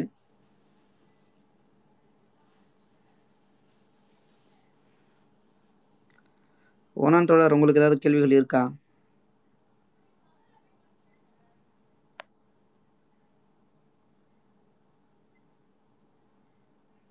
அவரை காணுமே. இல்லை ஆக்சுவலி அதுதான். அவர் தொடர்ந்து நம்ம கூட பேசலான்னு தான் அவர் முடிவு பண்ணியிருக்காரு ஐயா.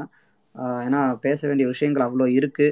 ஸோ கண்டிப்பாக வந்து நம்ம கூட தொடர்பு தொடர்பில் இருப்பார்னு நினைக்கிறேன் அடுத்தடுத்த வாரங்களிலையும். ஏன்னா இப்போ அவர் சொல்லது வந்து ஒரு ஒரு பார்ட் தான். மெட்ரிகுலேஷன் பற்றி பேசணும்னு சொல்லியிருந்தாரு நீட்டை பற்றி பேசணும்னு சொல்லிட்டு இருந்தாரு இன்னும் பல விஷயங்கள் வந்து பேசணும் கலந்துரையாடணும்னு சொல்லிட்டு இருந்தாரு ஐயா. ஸோ கண்டிப்பாக அவரை நம்ம எதிர்வரும் வாரங்களிலும் நம்ம வந்து அவரை எதிர்பார்க்கலாம். தெரிஞ்சவங்களுக்கோ தோழர்களுக்கோ யாருக்கு எல்லாருக்கும் அதை ஃபார்வர்ட் பண்ணலாம். இன்கேஸ் யாராவது மிஸ் பண்ணி இருந்தா சொல்லுங்க ஓனந்த் பிரதர் நீங்க ஏதோ பேசணும்னு நினைக்கிறீங்களா? இல்ல வந்திருக்காரு இல்ல இல்ல நன்றி. நான் ஒன்றும் இல்லை கேள்வி இல்லை இன்னைக்கு. இல்லை ஆக்சுவலி ஐயாவால் தொடர்பு திருப்பி வர முடியலன்னு நினைக்கிறேன். ஒன்றிய நல்ல பிரதர் அவர் அவர்கிட்ட காண்டாக்ட் பண்ணீங்களா? டெக்னிக்கல் இஷ்யூவாக இருக்கும். இல்ல அவர் இப்பதான் பேசினாராமா? ம் ம். டிஎன் ஒரு ஐயாட்ட பேசினேன் அப்படிங்கிறாரு.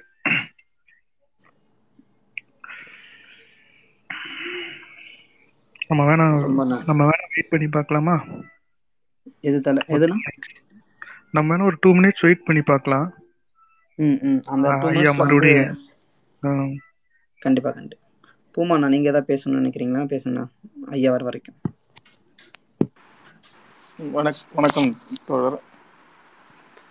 இல்லை எனக்கு கே கொஷினுக்காக தான் நான் கேட்கலான்ட்டு இருந்தேன் அவர்கிட்ட இப்போ வந்து இந்த இப்போ இணைப்பில் வருவாருன்னு நினைக்கிறேன்.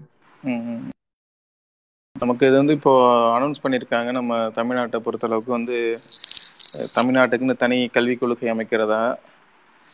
அது ஏன்னா வந்து கல்வி வந்து பொதுப்பட்டியலில் இருக்கிறதுனால அது எந்த அளவுக்கு சாத்தியம் அப்படிங்கிற விஷயங்கள் நம்ம வந்து ஆல்ரெடி நம்ம நீட் குறித்து சில விஷயங்கள்லாம் நம்ம இங்கேயே நம்ம சட்டசபையிலேயே வந்து தீர்மானம் போட்டு அமைச்சிருக்காங்க இப்போ இப்போ திரும்ப கூட இப்போ மக்கள்கிட்ட பொதுமக்கள்கிட்ட கருத்து கேட்டு அதோட அதோட என்ன இதெல்லாம் கொடுத்துருக்கோம் நம்ம. ஏன்னா அதையும் மீறி நம்ம இப்போ நீட் எழுத தான் போகிறோம் அப்படி இருக்கும்போது இந்த இப்போ தனியான ஒரு கல்விக் கொள்கை அப்படிங்கிறது வந்து எப்படி சாத்தியம்? அது குறித்து அவருடைய பார்வைகள் நம்ம தெரிஞ்சுக்கலாம்னு ஒரு கொஷினு அப்புறம் வந்து அந்த அரசு உதவி பெறும் பள்ளிகளில் வந்து அட்மிஷன் வந்து மறுக்கப்படும் போது நம்ம எங்கே போய் நம்ம வந்து அதை வந்து சொல்லலாம்? நமக்கு வந்து அதுக்கான தீர்வு யார்கிட்ட போய் கிடைக்கும் அப்படிங்கிற விஷயங்கள்லாம் நம்ம கொஞ்சம் சொன்னால் தெரிஞ்சுக்கலாம் அப்படின்னு கேட்குறது தான் நினைச்சேன். ஏன்னா அதுக்குள்ளேயே கண்டிப்பாக நான் அதுவும் இல்லாமல் பார்த்தீங்கன்னா நம்ம அந்த பட்ஜெட்லேயே வந்து கல்வித்துறைக்கு தான் வந்து அதிகமான ஐயா வந்துட்டாங்க. வந்துட்டார் வந்துட்டார்.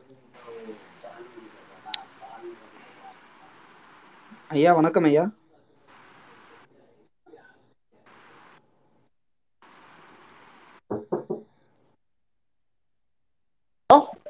ஐயா கேக்குதுங்களா? கேக்குது. நான் மீண்டும் சொல்லட்டுமா? ஐயா தொடரலாம். அந்த இப்ப ஒரு நண்பர் கேள்வி கேட்டாரு தோழரு. அவருக்கு முழுசா கேட்டுச்சா? இல்ல கேட்கல பாதியில கட் அதாவது ஒண்ணும் இல்லைங்க. அதாவது பொறியியல் கல்லூரிகளை பொறுத்த வரைக்கும் அரசு பொறியியல் கல்லூரிகளும் இருந்தன. இந்த அழகப்பா பொறியியல் கல்லூரி கோயம்புத்தூர் பிஎஸ்சி பொறியியல் கல்லூரி போன்ற உதவி பெறும் பொறியியல் கல்லூரிகளும் இருந்தன. நம்மளை பொறுத்த வரைக்கும் பள்ளிகளை பொறுத்த வரையில இப்ப அண்மையிலே தான் இந்த சுயநிதி பள்ளிகள் தொடங்கின. ஆகவே பள்ளிகளை பொறுத்த வரையில எல்லா பள்ளிகளையுமே பொது பள்ளிகளாக்கி அரசு பள்ளிகளாக்கி அருகமை பள்ளி என்கிற அந்த கான்செப்ட்ல அந்த அணுகுமுறையில அரசாங்கம் கல்வி கொடுக்கிற பொறுப்பை எடுத்துக்கொண்டு தரமான இலவசமான கல்வியை பள்ளிக்கூடத்தை எல்லாம் நல்ல வண்ணமயமாக்கி நல்ல வளமானதாக்கி கொடுக்கலாம் என்பதும் பொறியியல் கல்லூரிகளை பொறுத்தவரையில் அரசு கலைக்கல்லூரிகளை பொறுத்தவரையில ஒரு ஒழுங்காற்று சட்டத்தின் மூலமாக பிரைவேட் செல்ஃப் ஃபைனான்சிங் காலேஜஸை ஒழுங்குபடுத்தி எவ்வளவு அந்த ஆசிரியர்களுக்கு பணி பாதுகாப்பு கொடுக்கணும் ஆசிரியர்களுக்கு குறைந்தபட்ச சம்பளம் கொடுக்கணும் மாணவர்களுக்கு கட்டணம் எவ்வளவு வசூல் பண்ண வேண்டும் என்பதையெல்லாம் ஒழுங்குபடுத்தி ஒரு சட்டத்தை ஏற்றி இந்த சட்டத்தை கடுமையாக அமுல்படுத்தி அந்த மாணவர்களுக்கு நியாயமான முறையிலே கட்டணம் பெற்று கல்வி வழங்குவதற்கான ஏற்பாடுகளை செய்ய வேண்டும் என்பதுதான் நம்முடைய விளைவு விருப்பம்.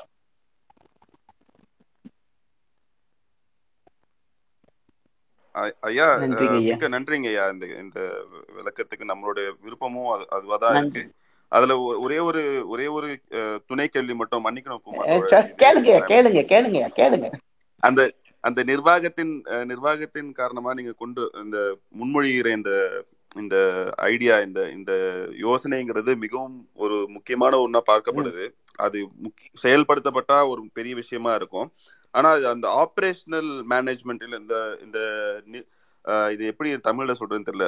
அவங்களுக்கு வந்து அத்தனை பள்ளிகளையும் தம அரசாங்கம் ஏற்றுக்கொண்டு நிர்வகிக்க நிர்வகி நிர்வகிக்கிறதும் சரி அதன் மூலமா அரசு பணியாணையில வேலை வாய்ப்பு ஏற்படுத்தி கொடுக்கறதும் இல்ல அதன் மூலமா ஏற்படக்கூடிய அந்த ஆப்ரேஷனல் ஆபெக்ஸ்ன்னு சொல்லுவாங்க ஆப்ரேஷனல் எக்ஸ்பெண்டிச்சரா இருக்கட்டும் இது எல்லாத்தையும் எடுத்துக்கொள்ளக்கூடிய அளவுல தமிழக அரசின் பார்வை இது இன்னைக்கு உடனே நடக்கக்கூடிய விஷயமா தெரியல. இருந்தாலும் இது நடக்கணும்னா எந்த மாதிரியான ஒரு அணுகுமுறையை அரசாங்கம் எடுக்கணும்னு நிச்சயமா அதாவது அரசு துறையில அந்த அரசு இயந்திரத்தை முடுக்கி விடுவதன் மூலமாக லஞ்சம் லாவண்யத்தை ஒழிப்பதன் மூலமாக ஒவ்வொரு அதிகாரிகளும் தங்களுடைய கடமையை உணர்ந்து செயல்படும் விதமாக அரசும் ஒரு அரசியல் உறுதியை எடுத்துக்கொள்ளணும் பொலிட்டிக்கல் வில்லுங்க நான் பண்ணுவேங்க. எங்க காமராஜர் பண்ணினார்ல.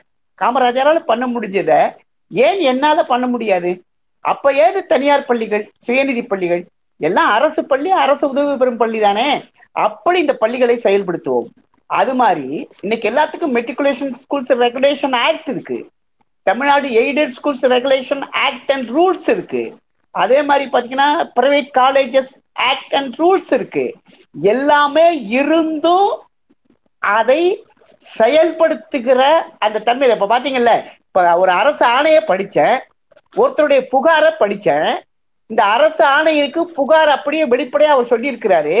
ஆனா இந்த டான் பாஸ்கோல இன்னைக்கு வரைக்கும் அப்படிதான் பணம் வசூலித்துக் கொண்டிருக்கிறார்கள் என்று சொன்னால் அங்கதான் என் ஓட்ட உழுவுது. அங்கதான் என்ன நடக்குதுன்னு கண்டுபிடிச்சு இந்த தேர்ந்தெடுக்கப்பட்டிருக்கிற அரசு இந்த மாநில கல்விக் கொள்கை வகுப்பதன் மூலமாக இதையெல்லாம் சரி செய்து ஓட்டை அடைச்சு இந்த ஆயிரத்தி தொள்ளாயிரத்தி ஐம்பதிலே நாம் ஏற்பட்ட அந்த நாற்பத்தி ஏழுல போட்ட அந்த அரசமைப்பு சட்டத்துக்கு ஒரு உயிர் கொடுக்கணும்னு நான் கேட்கிறேன் நன்றிங்க நன்றிங்க. தொடர் அடுத்த கேள்வி ஏதாவது கேளுங்க. நன்றி ஆட்டுக்குட்டி. பூமாமணி ஐயா தொடர் நீங்க தொடரலாம். உங்களுடைய கேள்வி கேட்கலாம். நன்றி நன்றி தொடர். வணக்கம் ஐயா. ஐயா வணக்கங்க. வணக்கம் வணக்கம். சொல்லுங்க சார். கேக்குதுங்க? சொல்லுங்க. அதாவதுங்க ஐயா இப்போ நம்ம வந்து இப்போ வந்து ஒன்றிய அரசு வந்து முன்னமே வந்து தேசிய கல்விக் கொள்கை அப்படிங்கறத வந்து அவங்க இம்ப்ளிமெண்ட் பண்றதுக்கு முனைப்பா இருக்காங்க. இப்போ நம்ம தமிழ்நாடு தமிழ்நாடு அரசு வந்து இப்போ நம்ம தமிழ்நாட்டுக்குன்னு தனி கல்விக் கொள்கையை ஏற்படுத்தணும் அப்படின்னு இப்போ அனௌன்ஸ் பண்ணியிருக்காங்க. இப்ப இதுக்கு ரெண்டுக்குமான அந்த போட்டியில வந்து ஏன்னா கல்விங்கிறது வந்து ஒரு ஒத்திசைவு பட்டியல்ல இருக்கிறதுனால வந்து இப்போ அவங்களும் ஒரு பிளானோட ஒரு திட்டத்தோட முன்வைக்கிறாங்க. நாம ஒரு பிளானோட திட்டத்தோட முன்வைக்கிறோம். அப்படி இருக்கும்போது இது இது நம்மளுடைய க மாநிலத்தோடைய அந்த கல்விக் கொள்கை அப்படிங்கிறது வந்து எந்த அளவுக்கு சாத்தியப்பட வாய்ப்புகள் இருக்குங்க ஐயா? நம்ம வந்து ஆல்ரெடி முன்னமே நம்ம நீட் போன்ற தேர்வுக்கு நம்ம எடுத்த முரண்பாடுகள் முன்னெடுப்புகள் அனைத்தையுமே வந்து ஒன்றிய அரசு வந்து புறந்து இந்த கல்விங்கிறத பொறுத்தளவுக்கு அளவுக்கு முழுமையா வந்து அது மத்திய அரசு கட்டுப்பாட்டுல கொண்டு போறதுக்கான வேலைகளை அவங்க செஞ்சுக்கிட்டு இருக்கிறாங்க. மீண்டும் ஒரு குலக்கல்வி போன்ற திட்டத்தை நம்ம இம்ப்ளிமெண்ட் பண்ணணும் அப்படிங்கிற ஒரு கான்செப்டில் தான் அந்த புதிய இந்த தேசிய கல்விக் கொள்கையை அவங்க வடிவமைச்சிருக்காங்க. அப்படி இருக்கும்போது இது நமக்கு நம்மளுடைய கல்விக் கொள்கைங்கிறது அமல்படுத்துவதில் எதுவும் எந்த வகையான சாத்தியக்கூறுகள் நமக்கு இருக்குங்க ஐயா? அதாவதுங்கய்யா ஒரே ஒரு நான் வந்து எதிர்கேள்வி கேட்கிறேன். ஆயிரத்தி தொள்ளாயிரத்தி எழுபத்தி ஆறுல தமிழ் அந்த மாநிலத்தில் இருந்த கல்விங்கிற உரிமை வந்து ஒத்திசைவு பட்டியலுக்கு போயிட்டு. ஆனா அதற்கு பிறகுதான் இந்த தமிழ்நாட்டில் இருமொழி கொள்கை அப்படிங்கிற கொள்கைய நம்ம எவ்வளவோ காங்கிரஸ் ஆட்சி காலத்திலும் சரி பாரதிய ஜனதா காட்சி ஜனதா தள ஆட்சி எந்த ஒன்றிய அரசு ஆட்சி புரிகிற போதும் நம்ம இந்தி மொழியை இங்கே திணிப்பதற்கான வாய்ப்பை நம்ம எப்பவுமே கொடுக்கலைங்க. நமக்கு இன்றைக்கும் இருமொழி கொள்கையை தான் நம்ம வச்சிருக்கோம். இல்லைங்களா? அப்போ எழுபத்தி ஆறுல ஒத்திசைவு பட்டியலிலே கல்வி சென்றாலும் கூட மாநிலம் தங்களுக்கென்று எந்த மொழியை தேர்ந்தெடுத்துக் கொள்வதிலே என்பதிலே ஒரு உரிமை இருக்கிறது. அதே போல கல்வி அளிப்பதிலே மாநிலம் இன்றைக்கு தமிழ் மாநிலம். எல்லா மாநிலமும் ரெண்டாயிரத்தி முப்பதுல தான் உயர்கல்வியினுடைய சேர்க்கை இலக்கு ஐம்பது பர்சன்ட் ஆகணுங்கிறப்போ நம்ம இன்னமே ஐம்பது பர்சன்ட் எட்டி பிடித்து விட்டோம். நம்மள்ட்ட அவ்வளோ பள்ளிக்கூடங்கள் இருக்கின்றன. ஆகவே மாநிலத்திற்கென்று தனி உரிமைகள் இருக்கின்றன. பள்ளியை தொடங்குவது பல்கலைக்கழகத்தை தொடங்குவது அதை நிர்வகிப்பது கல்வி எவ்வாறு அளிக்க வேண்டும் என்பதெல்லாம் அதனாலதாங்க ஒரு நீங்க வந்து மாநில வந்து மொழிவாரி மாநிலங்களாக பிரிக்கப்பட்ட போது வேற்றுமை கொண்ட இந்தியாவிலே ஒரு ஒற்றுமை நிலவ வேண்டும் என்று சொன்னால் அந்தந்த மாநில பண்பாடு கலாச்சாரம் இந்த கல்வியிலே பிரதிபலிக்க வேண்டும் என்கிற அடிப்படையில தான் இந்த மாநில மொழிவாரி மாநிலங்கள் பிரிக்கப்பட்டன. இன்னைக்கு இந்த அரசு ஒற்றை தேசம் ஒற்றை இந்தியா ஒற்றை ரேஷன் கார்டு ஒற்றை மொழி ஒற்றை பண்பாடு அப்படிலாம் சொன்னாங்கன்னா கல்வியையும் அப்படி ஒற்றை முறையிலே கல்வி அளிக்க முடியாது. மாநிலத்துக்கு மாநிலம் பல்வேறு நான் பாமரனும் ப- படிச்சவனும் சொன்ன கட்டுரையிலேயே சொன்னது மாதிரி நம் மாநிலத்திற்கென்று கல்விக் கொள்கை வைப்பதிலே சட்டபூர்வமாகவும் அரசியல் பூர்வமாகவும் நம்முடைய மாநிலம் தீர்வு கண்டு வெற்றி அடைந்து நம் பிள்ளைகளுக்கு என்ன கல்வி கொடுக்கணும்னு நம்ம டிசைட் பண்ணணுங்கிறதுல வெற்றி பெறுவார்கள் என்று நாம் நம்புவோமாக. சொல்லுங்கய்யா. நன்றி நன்றிங்க ஐயா. நன்றிங்க ஐயா ஏன்னா ஒரு சட்டமன்ற கடைசி- அறிவிச்சிட்டாங்கும் போது இது சக்சஸ்ஃபுல்லா பண்ணுவாங்கன்னு நம்ம எதிர்பார்ப்போம். கண்டிப்பா ஐயா அந்த இந்த அரசு அதை கண்டிப்பா செய்யணும் ஐயா நம்புவோம். நம்புவோம். நம்பலன்னா நம்பலன்னா நம்மை போன்றவர்கள் இறங்குவோம் தெருவுல வீதியில. கண்டிப்பா கண்டிப்பாங்க ஐயா வணக்கம். நன்றி தோழர். நன்றிங்க ஐயா. ஐயா கடைசி கொஸ்டினா ரேத்திஸ் நீங்க உங்க கொஸ்டின் கேட்கலாம். ஐயா மன்னிக்கணும். நாங்க நீங்க வந்து பள்ளி கல்வியை பத்தி பேசுறீங்க நான் ஒரு கல்லூரி கல்வியை பத்தி பேசணும்னு ஆசைப்படுறேன். என்னன்னு கேட்டீங்கன்னா இப்போ என்னன்னு கேட்டீங்கன்னா இப்ப வந்து பாத்தீங்கன்னா இந்த எய்டட் காலேஜஸ் வந்து நிறையவே இருக்கு. உங்களுக்கே தெரிஞ்ச விஷயம் தான் தெரியுங்க இல்லையா? அதுல பாத்தீங்கன்னா என்னன்னு கேட்டீங்கன்னா நான் கோயம்புத்தூர் வட்டாரத்துல ஒரு காலேஜ் அந்த காலேஜ் பேரை குறிப்பிட விரும்பல. அந்த காலேஜ்ல பாத்தீங்கன்னா ஒரு காலத்துல வந்து மாணவர்கள் போராட்டம் நடத்தினாங்க. அது வந்து எப்படி போச்சு அப்படின்னு கேட்டீங்கன்னா எங்களுக்கு தேவையான அளவுக்கு இந்த ஃபேனு லைட்டு அது எல்லாமே கிடைக்கிறது இல்லை அது மாதிரி எல்லாம் போராட்டம் பண்ணாங்க. அது வந்து ஆசிரியர்கள் தூண்டுதல் பேர்ல நடந்துச்சு அப்படிங்கிற மாதிரி ஒரு பேச்சு அடிபட்டுச்சு. கடைசியில் அந்த கேஸ் எப்படி முடிக்கப்பட்டுச்சு அப்படின்னா எங்களுக்கு கவர்மெண்ட் கிட்ட இருந்து எந்த ஃபண்டும் வரல அதனால நாங்க எதுவும் பண்ண முடியல அப்படின்ட்டு ஆல்ரெடி ரெண்டு ஃபேன் இருந்த அந்த வகுப்புகளுக்கு ஒரே ஒரு ஃபேன் போட்டு இன்னொரு ஃபேனை வந்து தூக்கி எடுத்தாங்க ஐயா இது கல்லூரியிலயும் நடந்துட்டு இருக்கு இதே மாதிரி அந்த எய்டட் காலேஜ்ல சேரக்கூடிய பசங்களுக்கு ஃபீஸ் வந்து இல்லைங்கிறது உங்களுக்கு தெரியும். அது ஒரு ஏதோ ஒரு ஆயிரமோ ரெண்டாயிரம் ரூபா தான் இருக்கு. அதை தாண்டி அவங்க வந்து ஐம்பதாயிரம் ரூபாய் டொனேஷனாவும் வாங்கிட்டு இருக்காங்க. இந்த ஒரு விஷயத்தையும் நீங்க வந்து முன்னெடுக்கணும் அப்படிங்கறத நான் கேட்டுக்கிறேன் உங்ககிட்ட. ஆமாங்க. அதாவது ஒரு அரசு உதவி பெறும் பள்ளிக்கூடமாயிருந்தாலும் கல்லூரியா இருந்தாலும் அங்கே பணியாற்றக்கூடிய ஆசிரியர்களுக்கு அரசாங்கம் ஆசிரியர்களுக்கு அரசாங்கம் சம்பளம் கொடுத்துருது அதற்கு மேல அந்த கல்லூரியை இல்ல பள்ளியை நிர்வகிக்க அதாவது மெயின்டெனன்ஸ் பெயிண்ட் அடிக்கணும் ஃபேன் போடணும் கரண்ட் ஃபீஸ் கட்டணும் கழிவறை சுத்தம் பண்ணணும். இதற்கெல்லாம் நாங்கள் என்ன செய்வது அதுக்காக நாங்கள் பணம் வாங்குறோம் அப்படின்னு சொல்றாங்க. ஆனா நான் என்ன சொல்றேன் உங்களுக்கே தெரியும். இன்னைக்கு சென்னையில ராமகிருஷ்ணா மிஷன் அப்படின்னு ஒரு மிஷன். அவங்க வந்து கிட்டத்தட்ட ஒன்று ரெண்டு மூணு நாலு மேல்நிலை பள்ளிக்கூடங்கள் நடத்தினாங்க. அதுல ஒரு மேல்நிலை பள்ளிக்கூடத்தை கம்ப்ளீட்டா எய்டட் மேல் எய்டட் ஹையர் செகண்டரி உதவி பள்ளிக்கூடத்தை க்ளோஸ் பண்ணிட்டு அதை அப்படியே மெட்ரிகுலேஷன் பள்ளிக்கூடமா மாத்தினாங்க சுயநிதி பள்ளிக்கூடமா. மிகப்பெரிய போராட்டம் வெடிச்சுது. ஆனா அந்த மிஷன் தயாராக இல்லை திறக்கிறதுக்கு. கடைசி வரைக்கும் அரசாங்கமும் அடிபணிந்தது. ஒரு பள்ளிக்கூடத்தையே அப்படியே மாத்திட்டாங்க மெட்ரிகுலேஷனா இந்த மத்த மூணு பள்ளிக்கூடம் இருக்கு பாருங்க.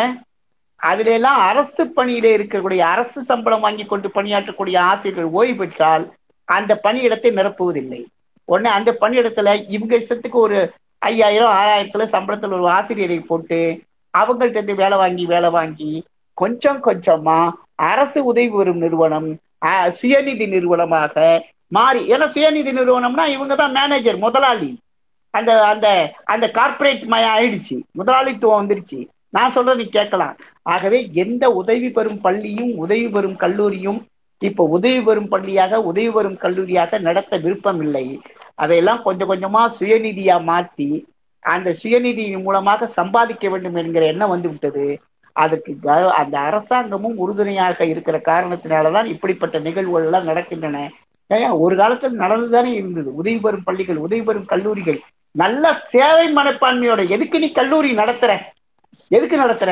இன்னைக்கு ஒரு ஏக்கர் நடத்த டான் பாஸ்கோ கவர்மெண்ட் ஃப்ரீ கொடுத்துருக்கு. இந்த நான் படிச்ச பள்ளி நான் வேலை பார்த்த பள்ளிக்கூடத்துக்கு ஏழு ஏக்கர் கவர்மெண்ட் ஃப்ரீயா கொடுத்துருக்கு. இதெல்லாம் எது கொடுத்தது? நீ ஃப்ரீயா படிப்பு படிப்பு சொல்லி கொடுப்ப. ஓ உன்னுடைய வருமானத்துல இருந்து படிப்புக்கு சில சேவையாக செலவு பண்ணுவேன்னு கொடுத்துச்சு. இப்ப எல்லா பள்ளிக்கூடம் நடத்துறவங்களும் தொழிற்சாலையா மாத்தினா கல்லூரி நடத்துறவங்க தொழிற்சாலையா நடத்தினா இந்த அரசாங்கம் மூடிட்டு இந்த அரசாங்கம் எடுத்து நடத்தட்டுமே. அது என்ன இருக்கு? ஒருத்தர் வந்தாரு காமராஜர்கிட்ட மெடிக்கல் காலேஜ் ஆரம்பிக்கணும்னாரு. என்ன பண்ணணும்னாரு? நாங்க ஐம்பது பர்சன்ட் நீ ஐம்பது பர்சன்ட் கொடுக்கணும். உடனே காமராஜர் கேட்டார் இந்த ஐம்பது பர்சன்ட் நம்மளே போட்டு நம்மளே மெடிக்கல் காலேஜ் ஆரம்பிச்சிடலாமே ஆரம்பிச்சாரு. இன்னைக்கு பிரைவேட்ல கொடுத்திருந்தா என்ன இருக்கும் எத்தனை லட்சம் கொடுத்துருக்கணும் ஒரு மெடிக்கல் சீட்டுக்கு இதையெல்லாம் அதான் சொல்றேன். திரும்பி திரும்பி அரசாங்கம் ஒரு பொலிட்டிக்கல் ஐயோ நமக்கு ஓட்டுக்கு போட மாட்டாங்களே ஓட்டு கிடைக்காதே. நம்ம வந்து ஒரு பாப்புலாரிட்டி கவர்மெண்டா இருக்க முடியாதுன்னா நினைக்காம ஒரு அதிரடி நடவடிக்கைகள் எடுப்பதன் மூலமாக கல்வியை சீராக சமமாக எல்லாருக்கும் பல்கலைக்கழக கல்வி வரை பள்ளி கல்வி முதல் அளிக்க வேண்டும் ஐயா. அதான் என்னுடைய நோக்கம். ஐயா புரிஞ்சுதுங்களா? நன்றிங்கய்யா நன்றிங்கய்யா நன்றி வணக்கம். சரி இதோட முடித்துக் கொண்டு ஓனான் ப்ரோ ஆஹ் ஐயா மிக்க நன்றிங்க ஐயா. இன்றைய உங்களது கலந்துரையாடலும் கேள்வி பதில்களும் மிகச் சிறப்பாக இருந்தது. இதே போல் அடுத்த வாரமும் உங்களது நேரத்தை எங்களுக்கு இந்த இந்த இன்றைய கல்வி நிலை நான்காவது அத்தியாயத்தில் நாம் மீண்டும் சந்திப்போம் ஐயா. பங்கு அடுத்த சனிக்கிழமை சந்திப்போம். அனைத்து தோழர்களுக்கும் மீண்டும் என்னுடைய வண்டி வண்டி கலந்த வணக்கங்களை தெரிவித்துக் கொண்டு வாய்ப்புக்கு நன்றி கூறி விடைபெற்றுக் கொள்கிறேன். நன்றி வணக்கம். நன்றிங்கய்யா நன்றிங்கய்யா பங்கு கொண்ட அனை அனைவருக்கும் மிக்க நன்றி. மீண்டும் அடுத்த வாரம் ஆஹ் ஐயாவோடு நாம் கல்வி நிலை நான்காவது அத்தியாயத்தில் சந்திப்போம்.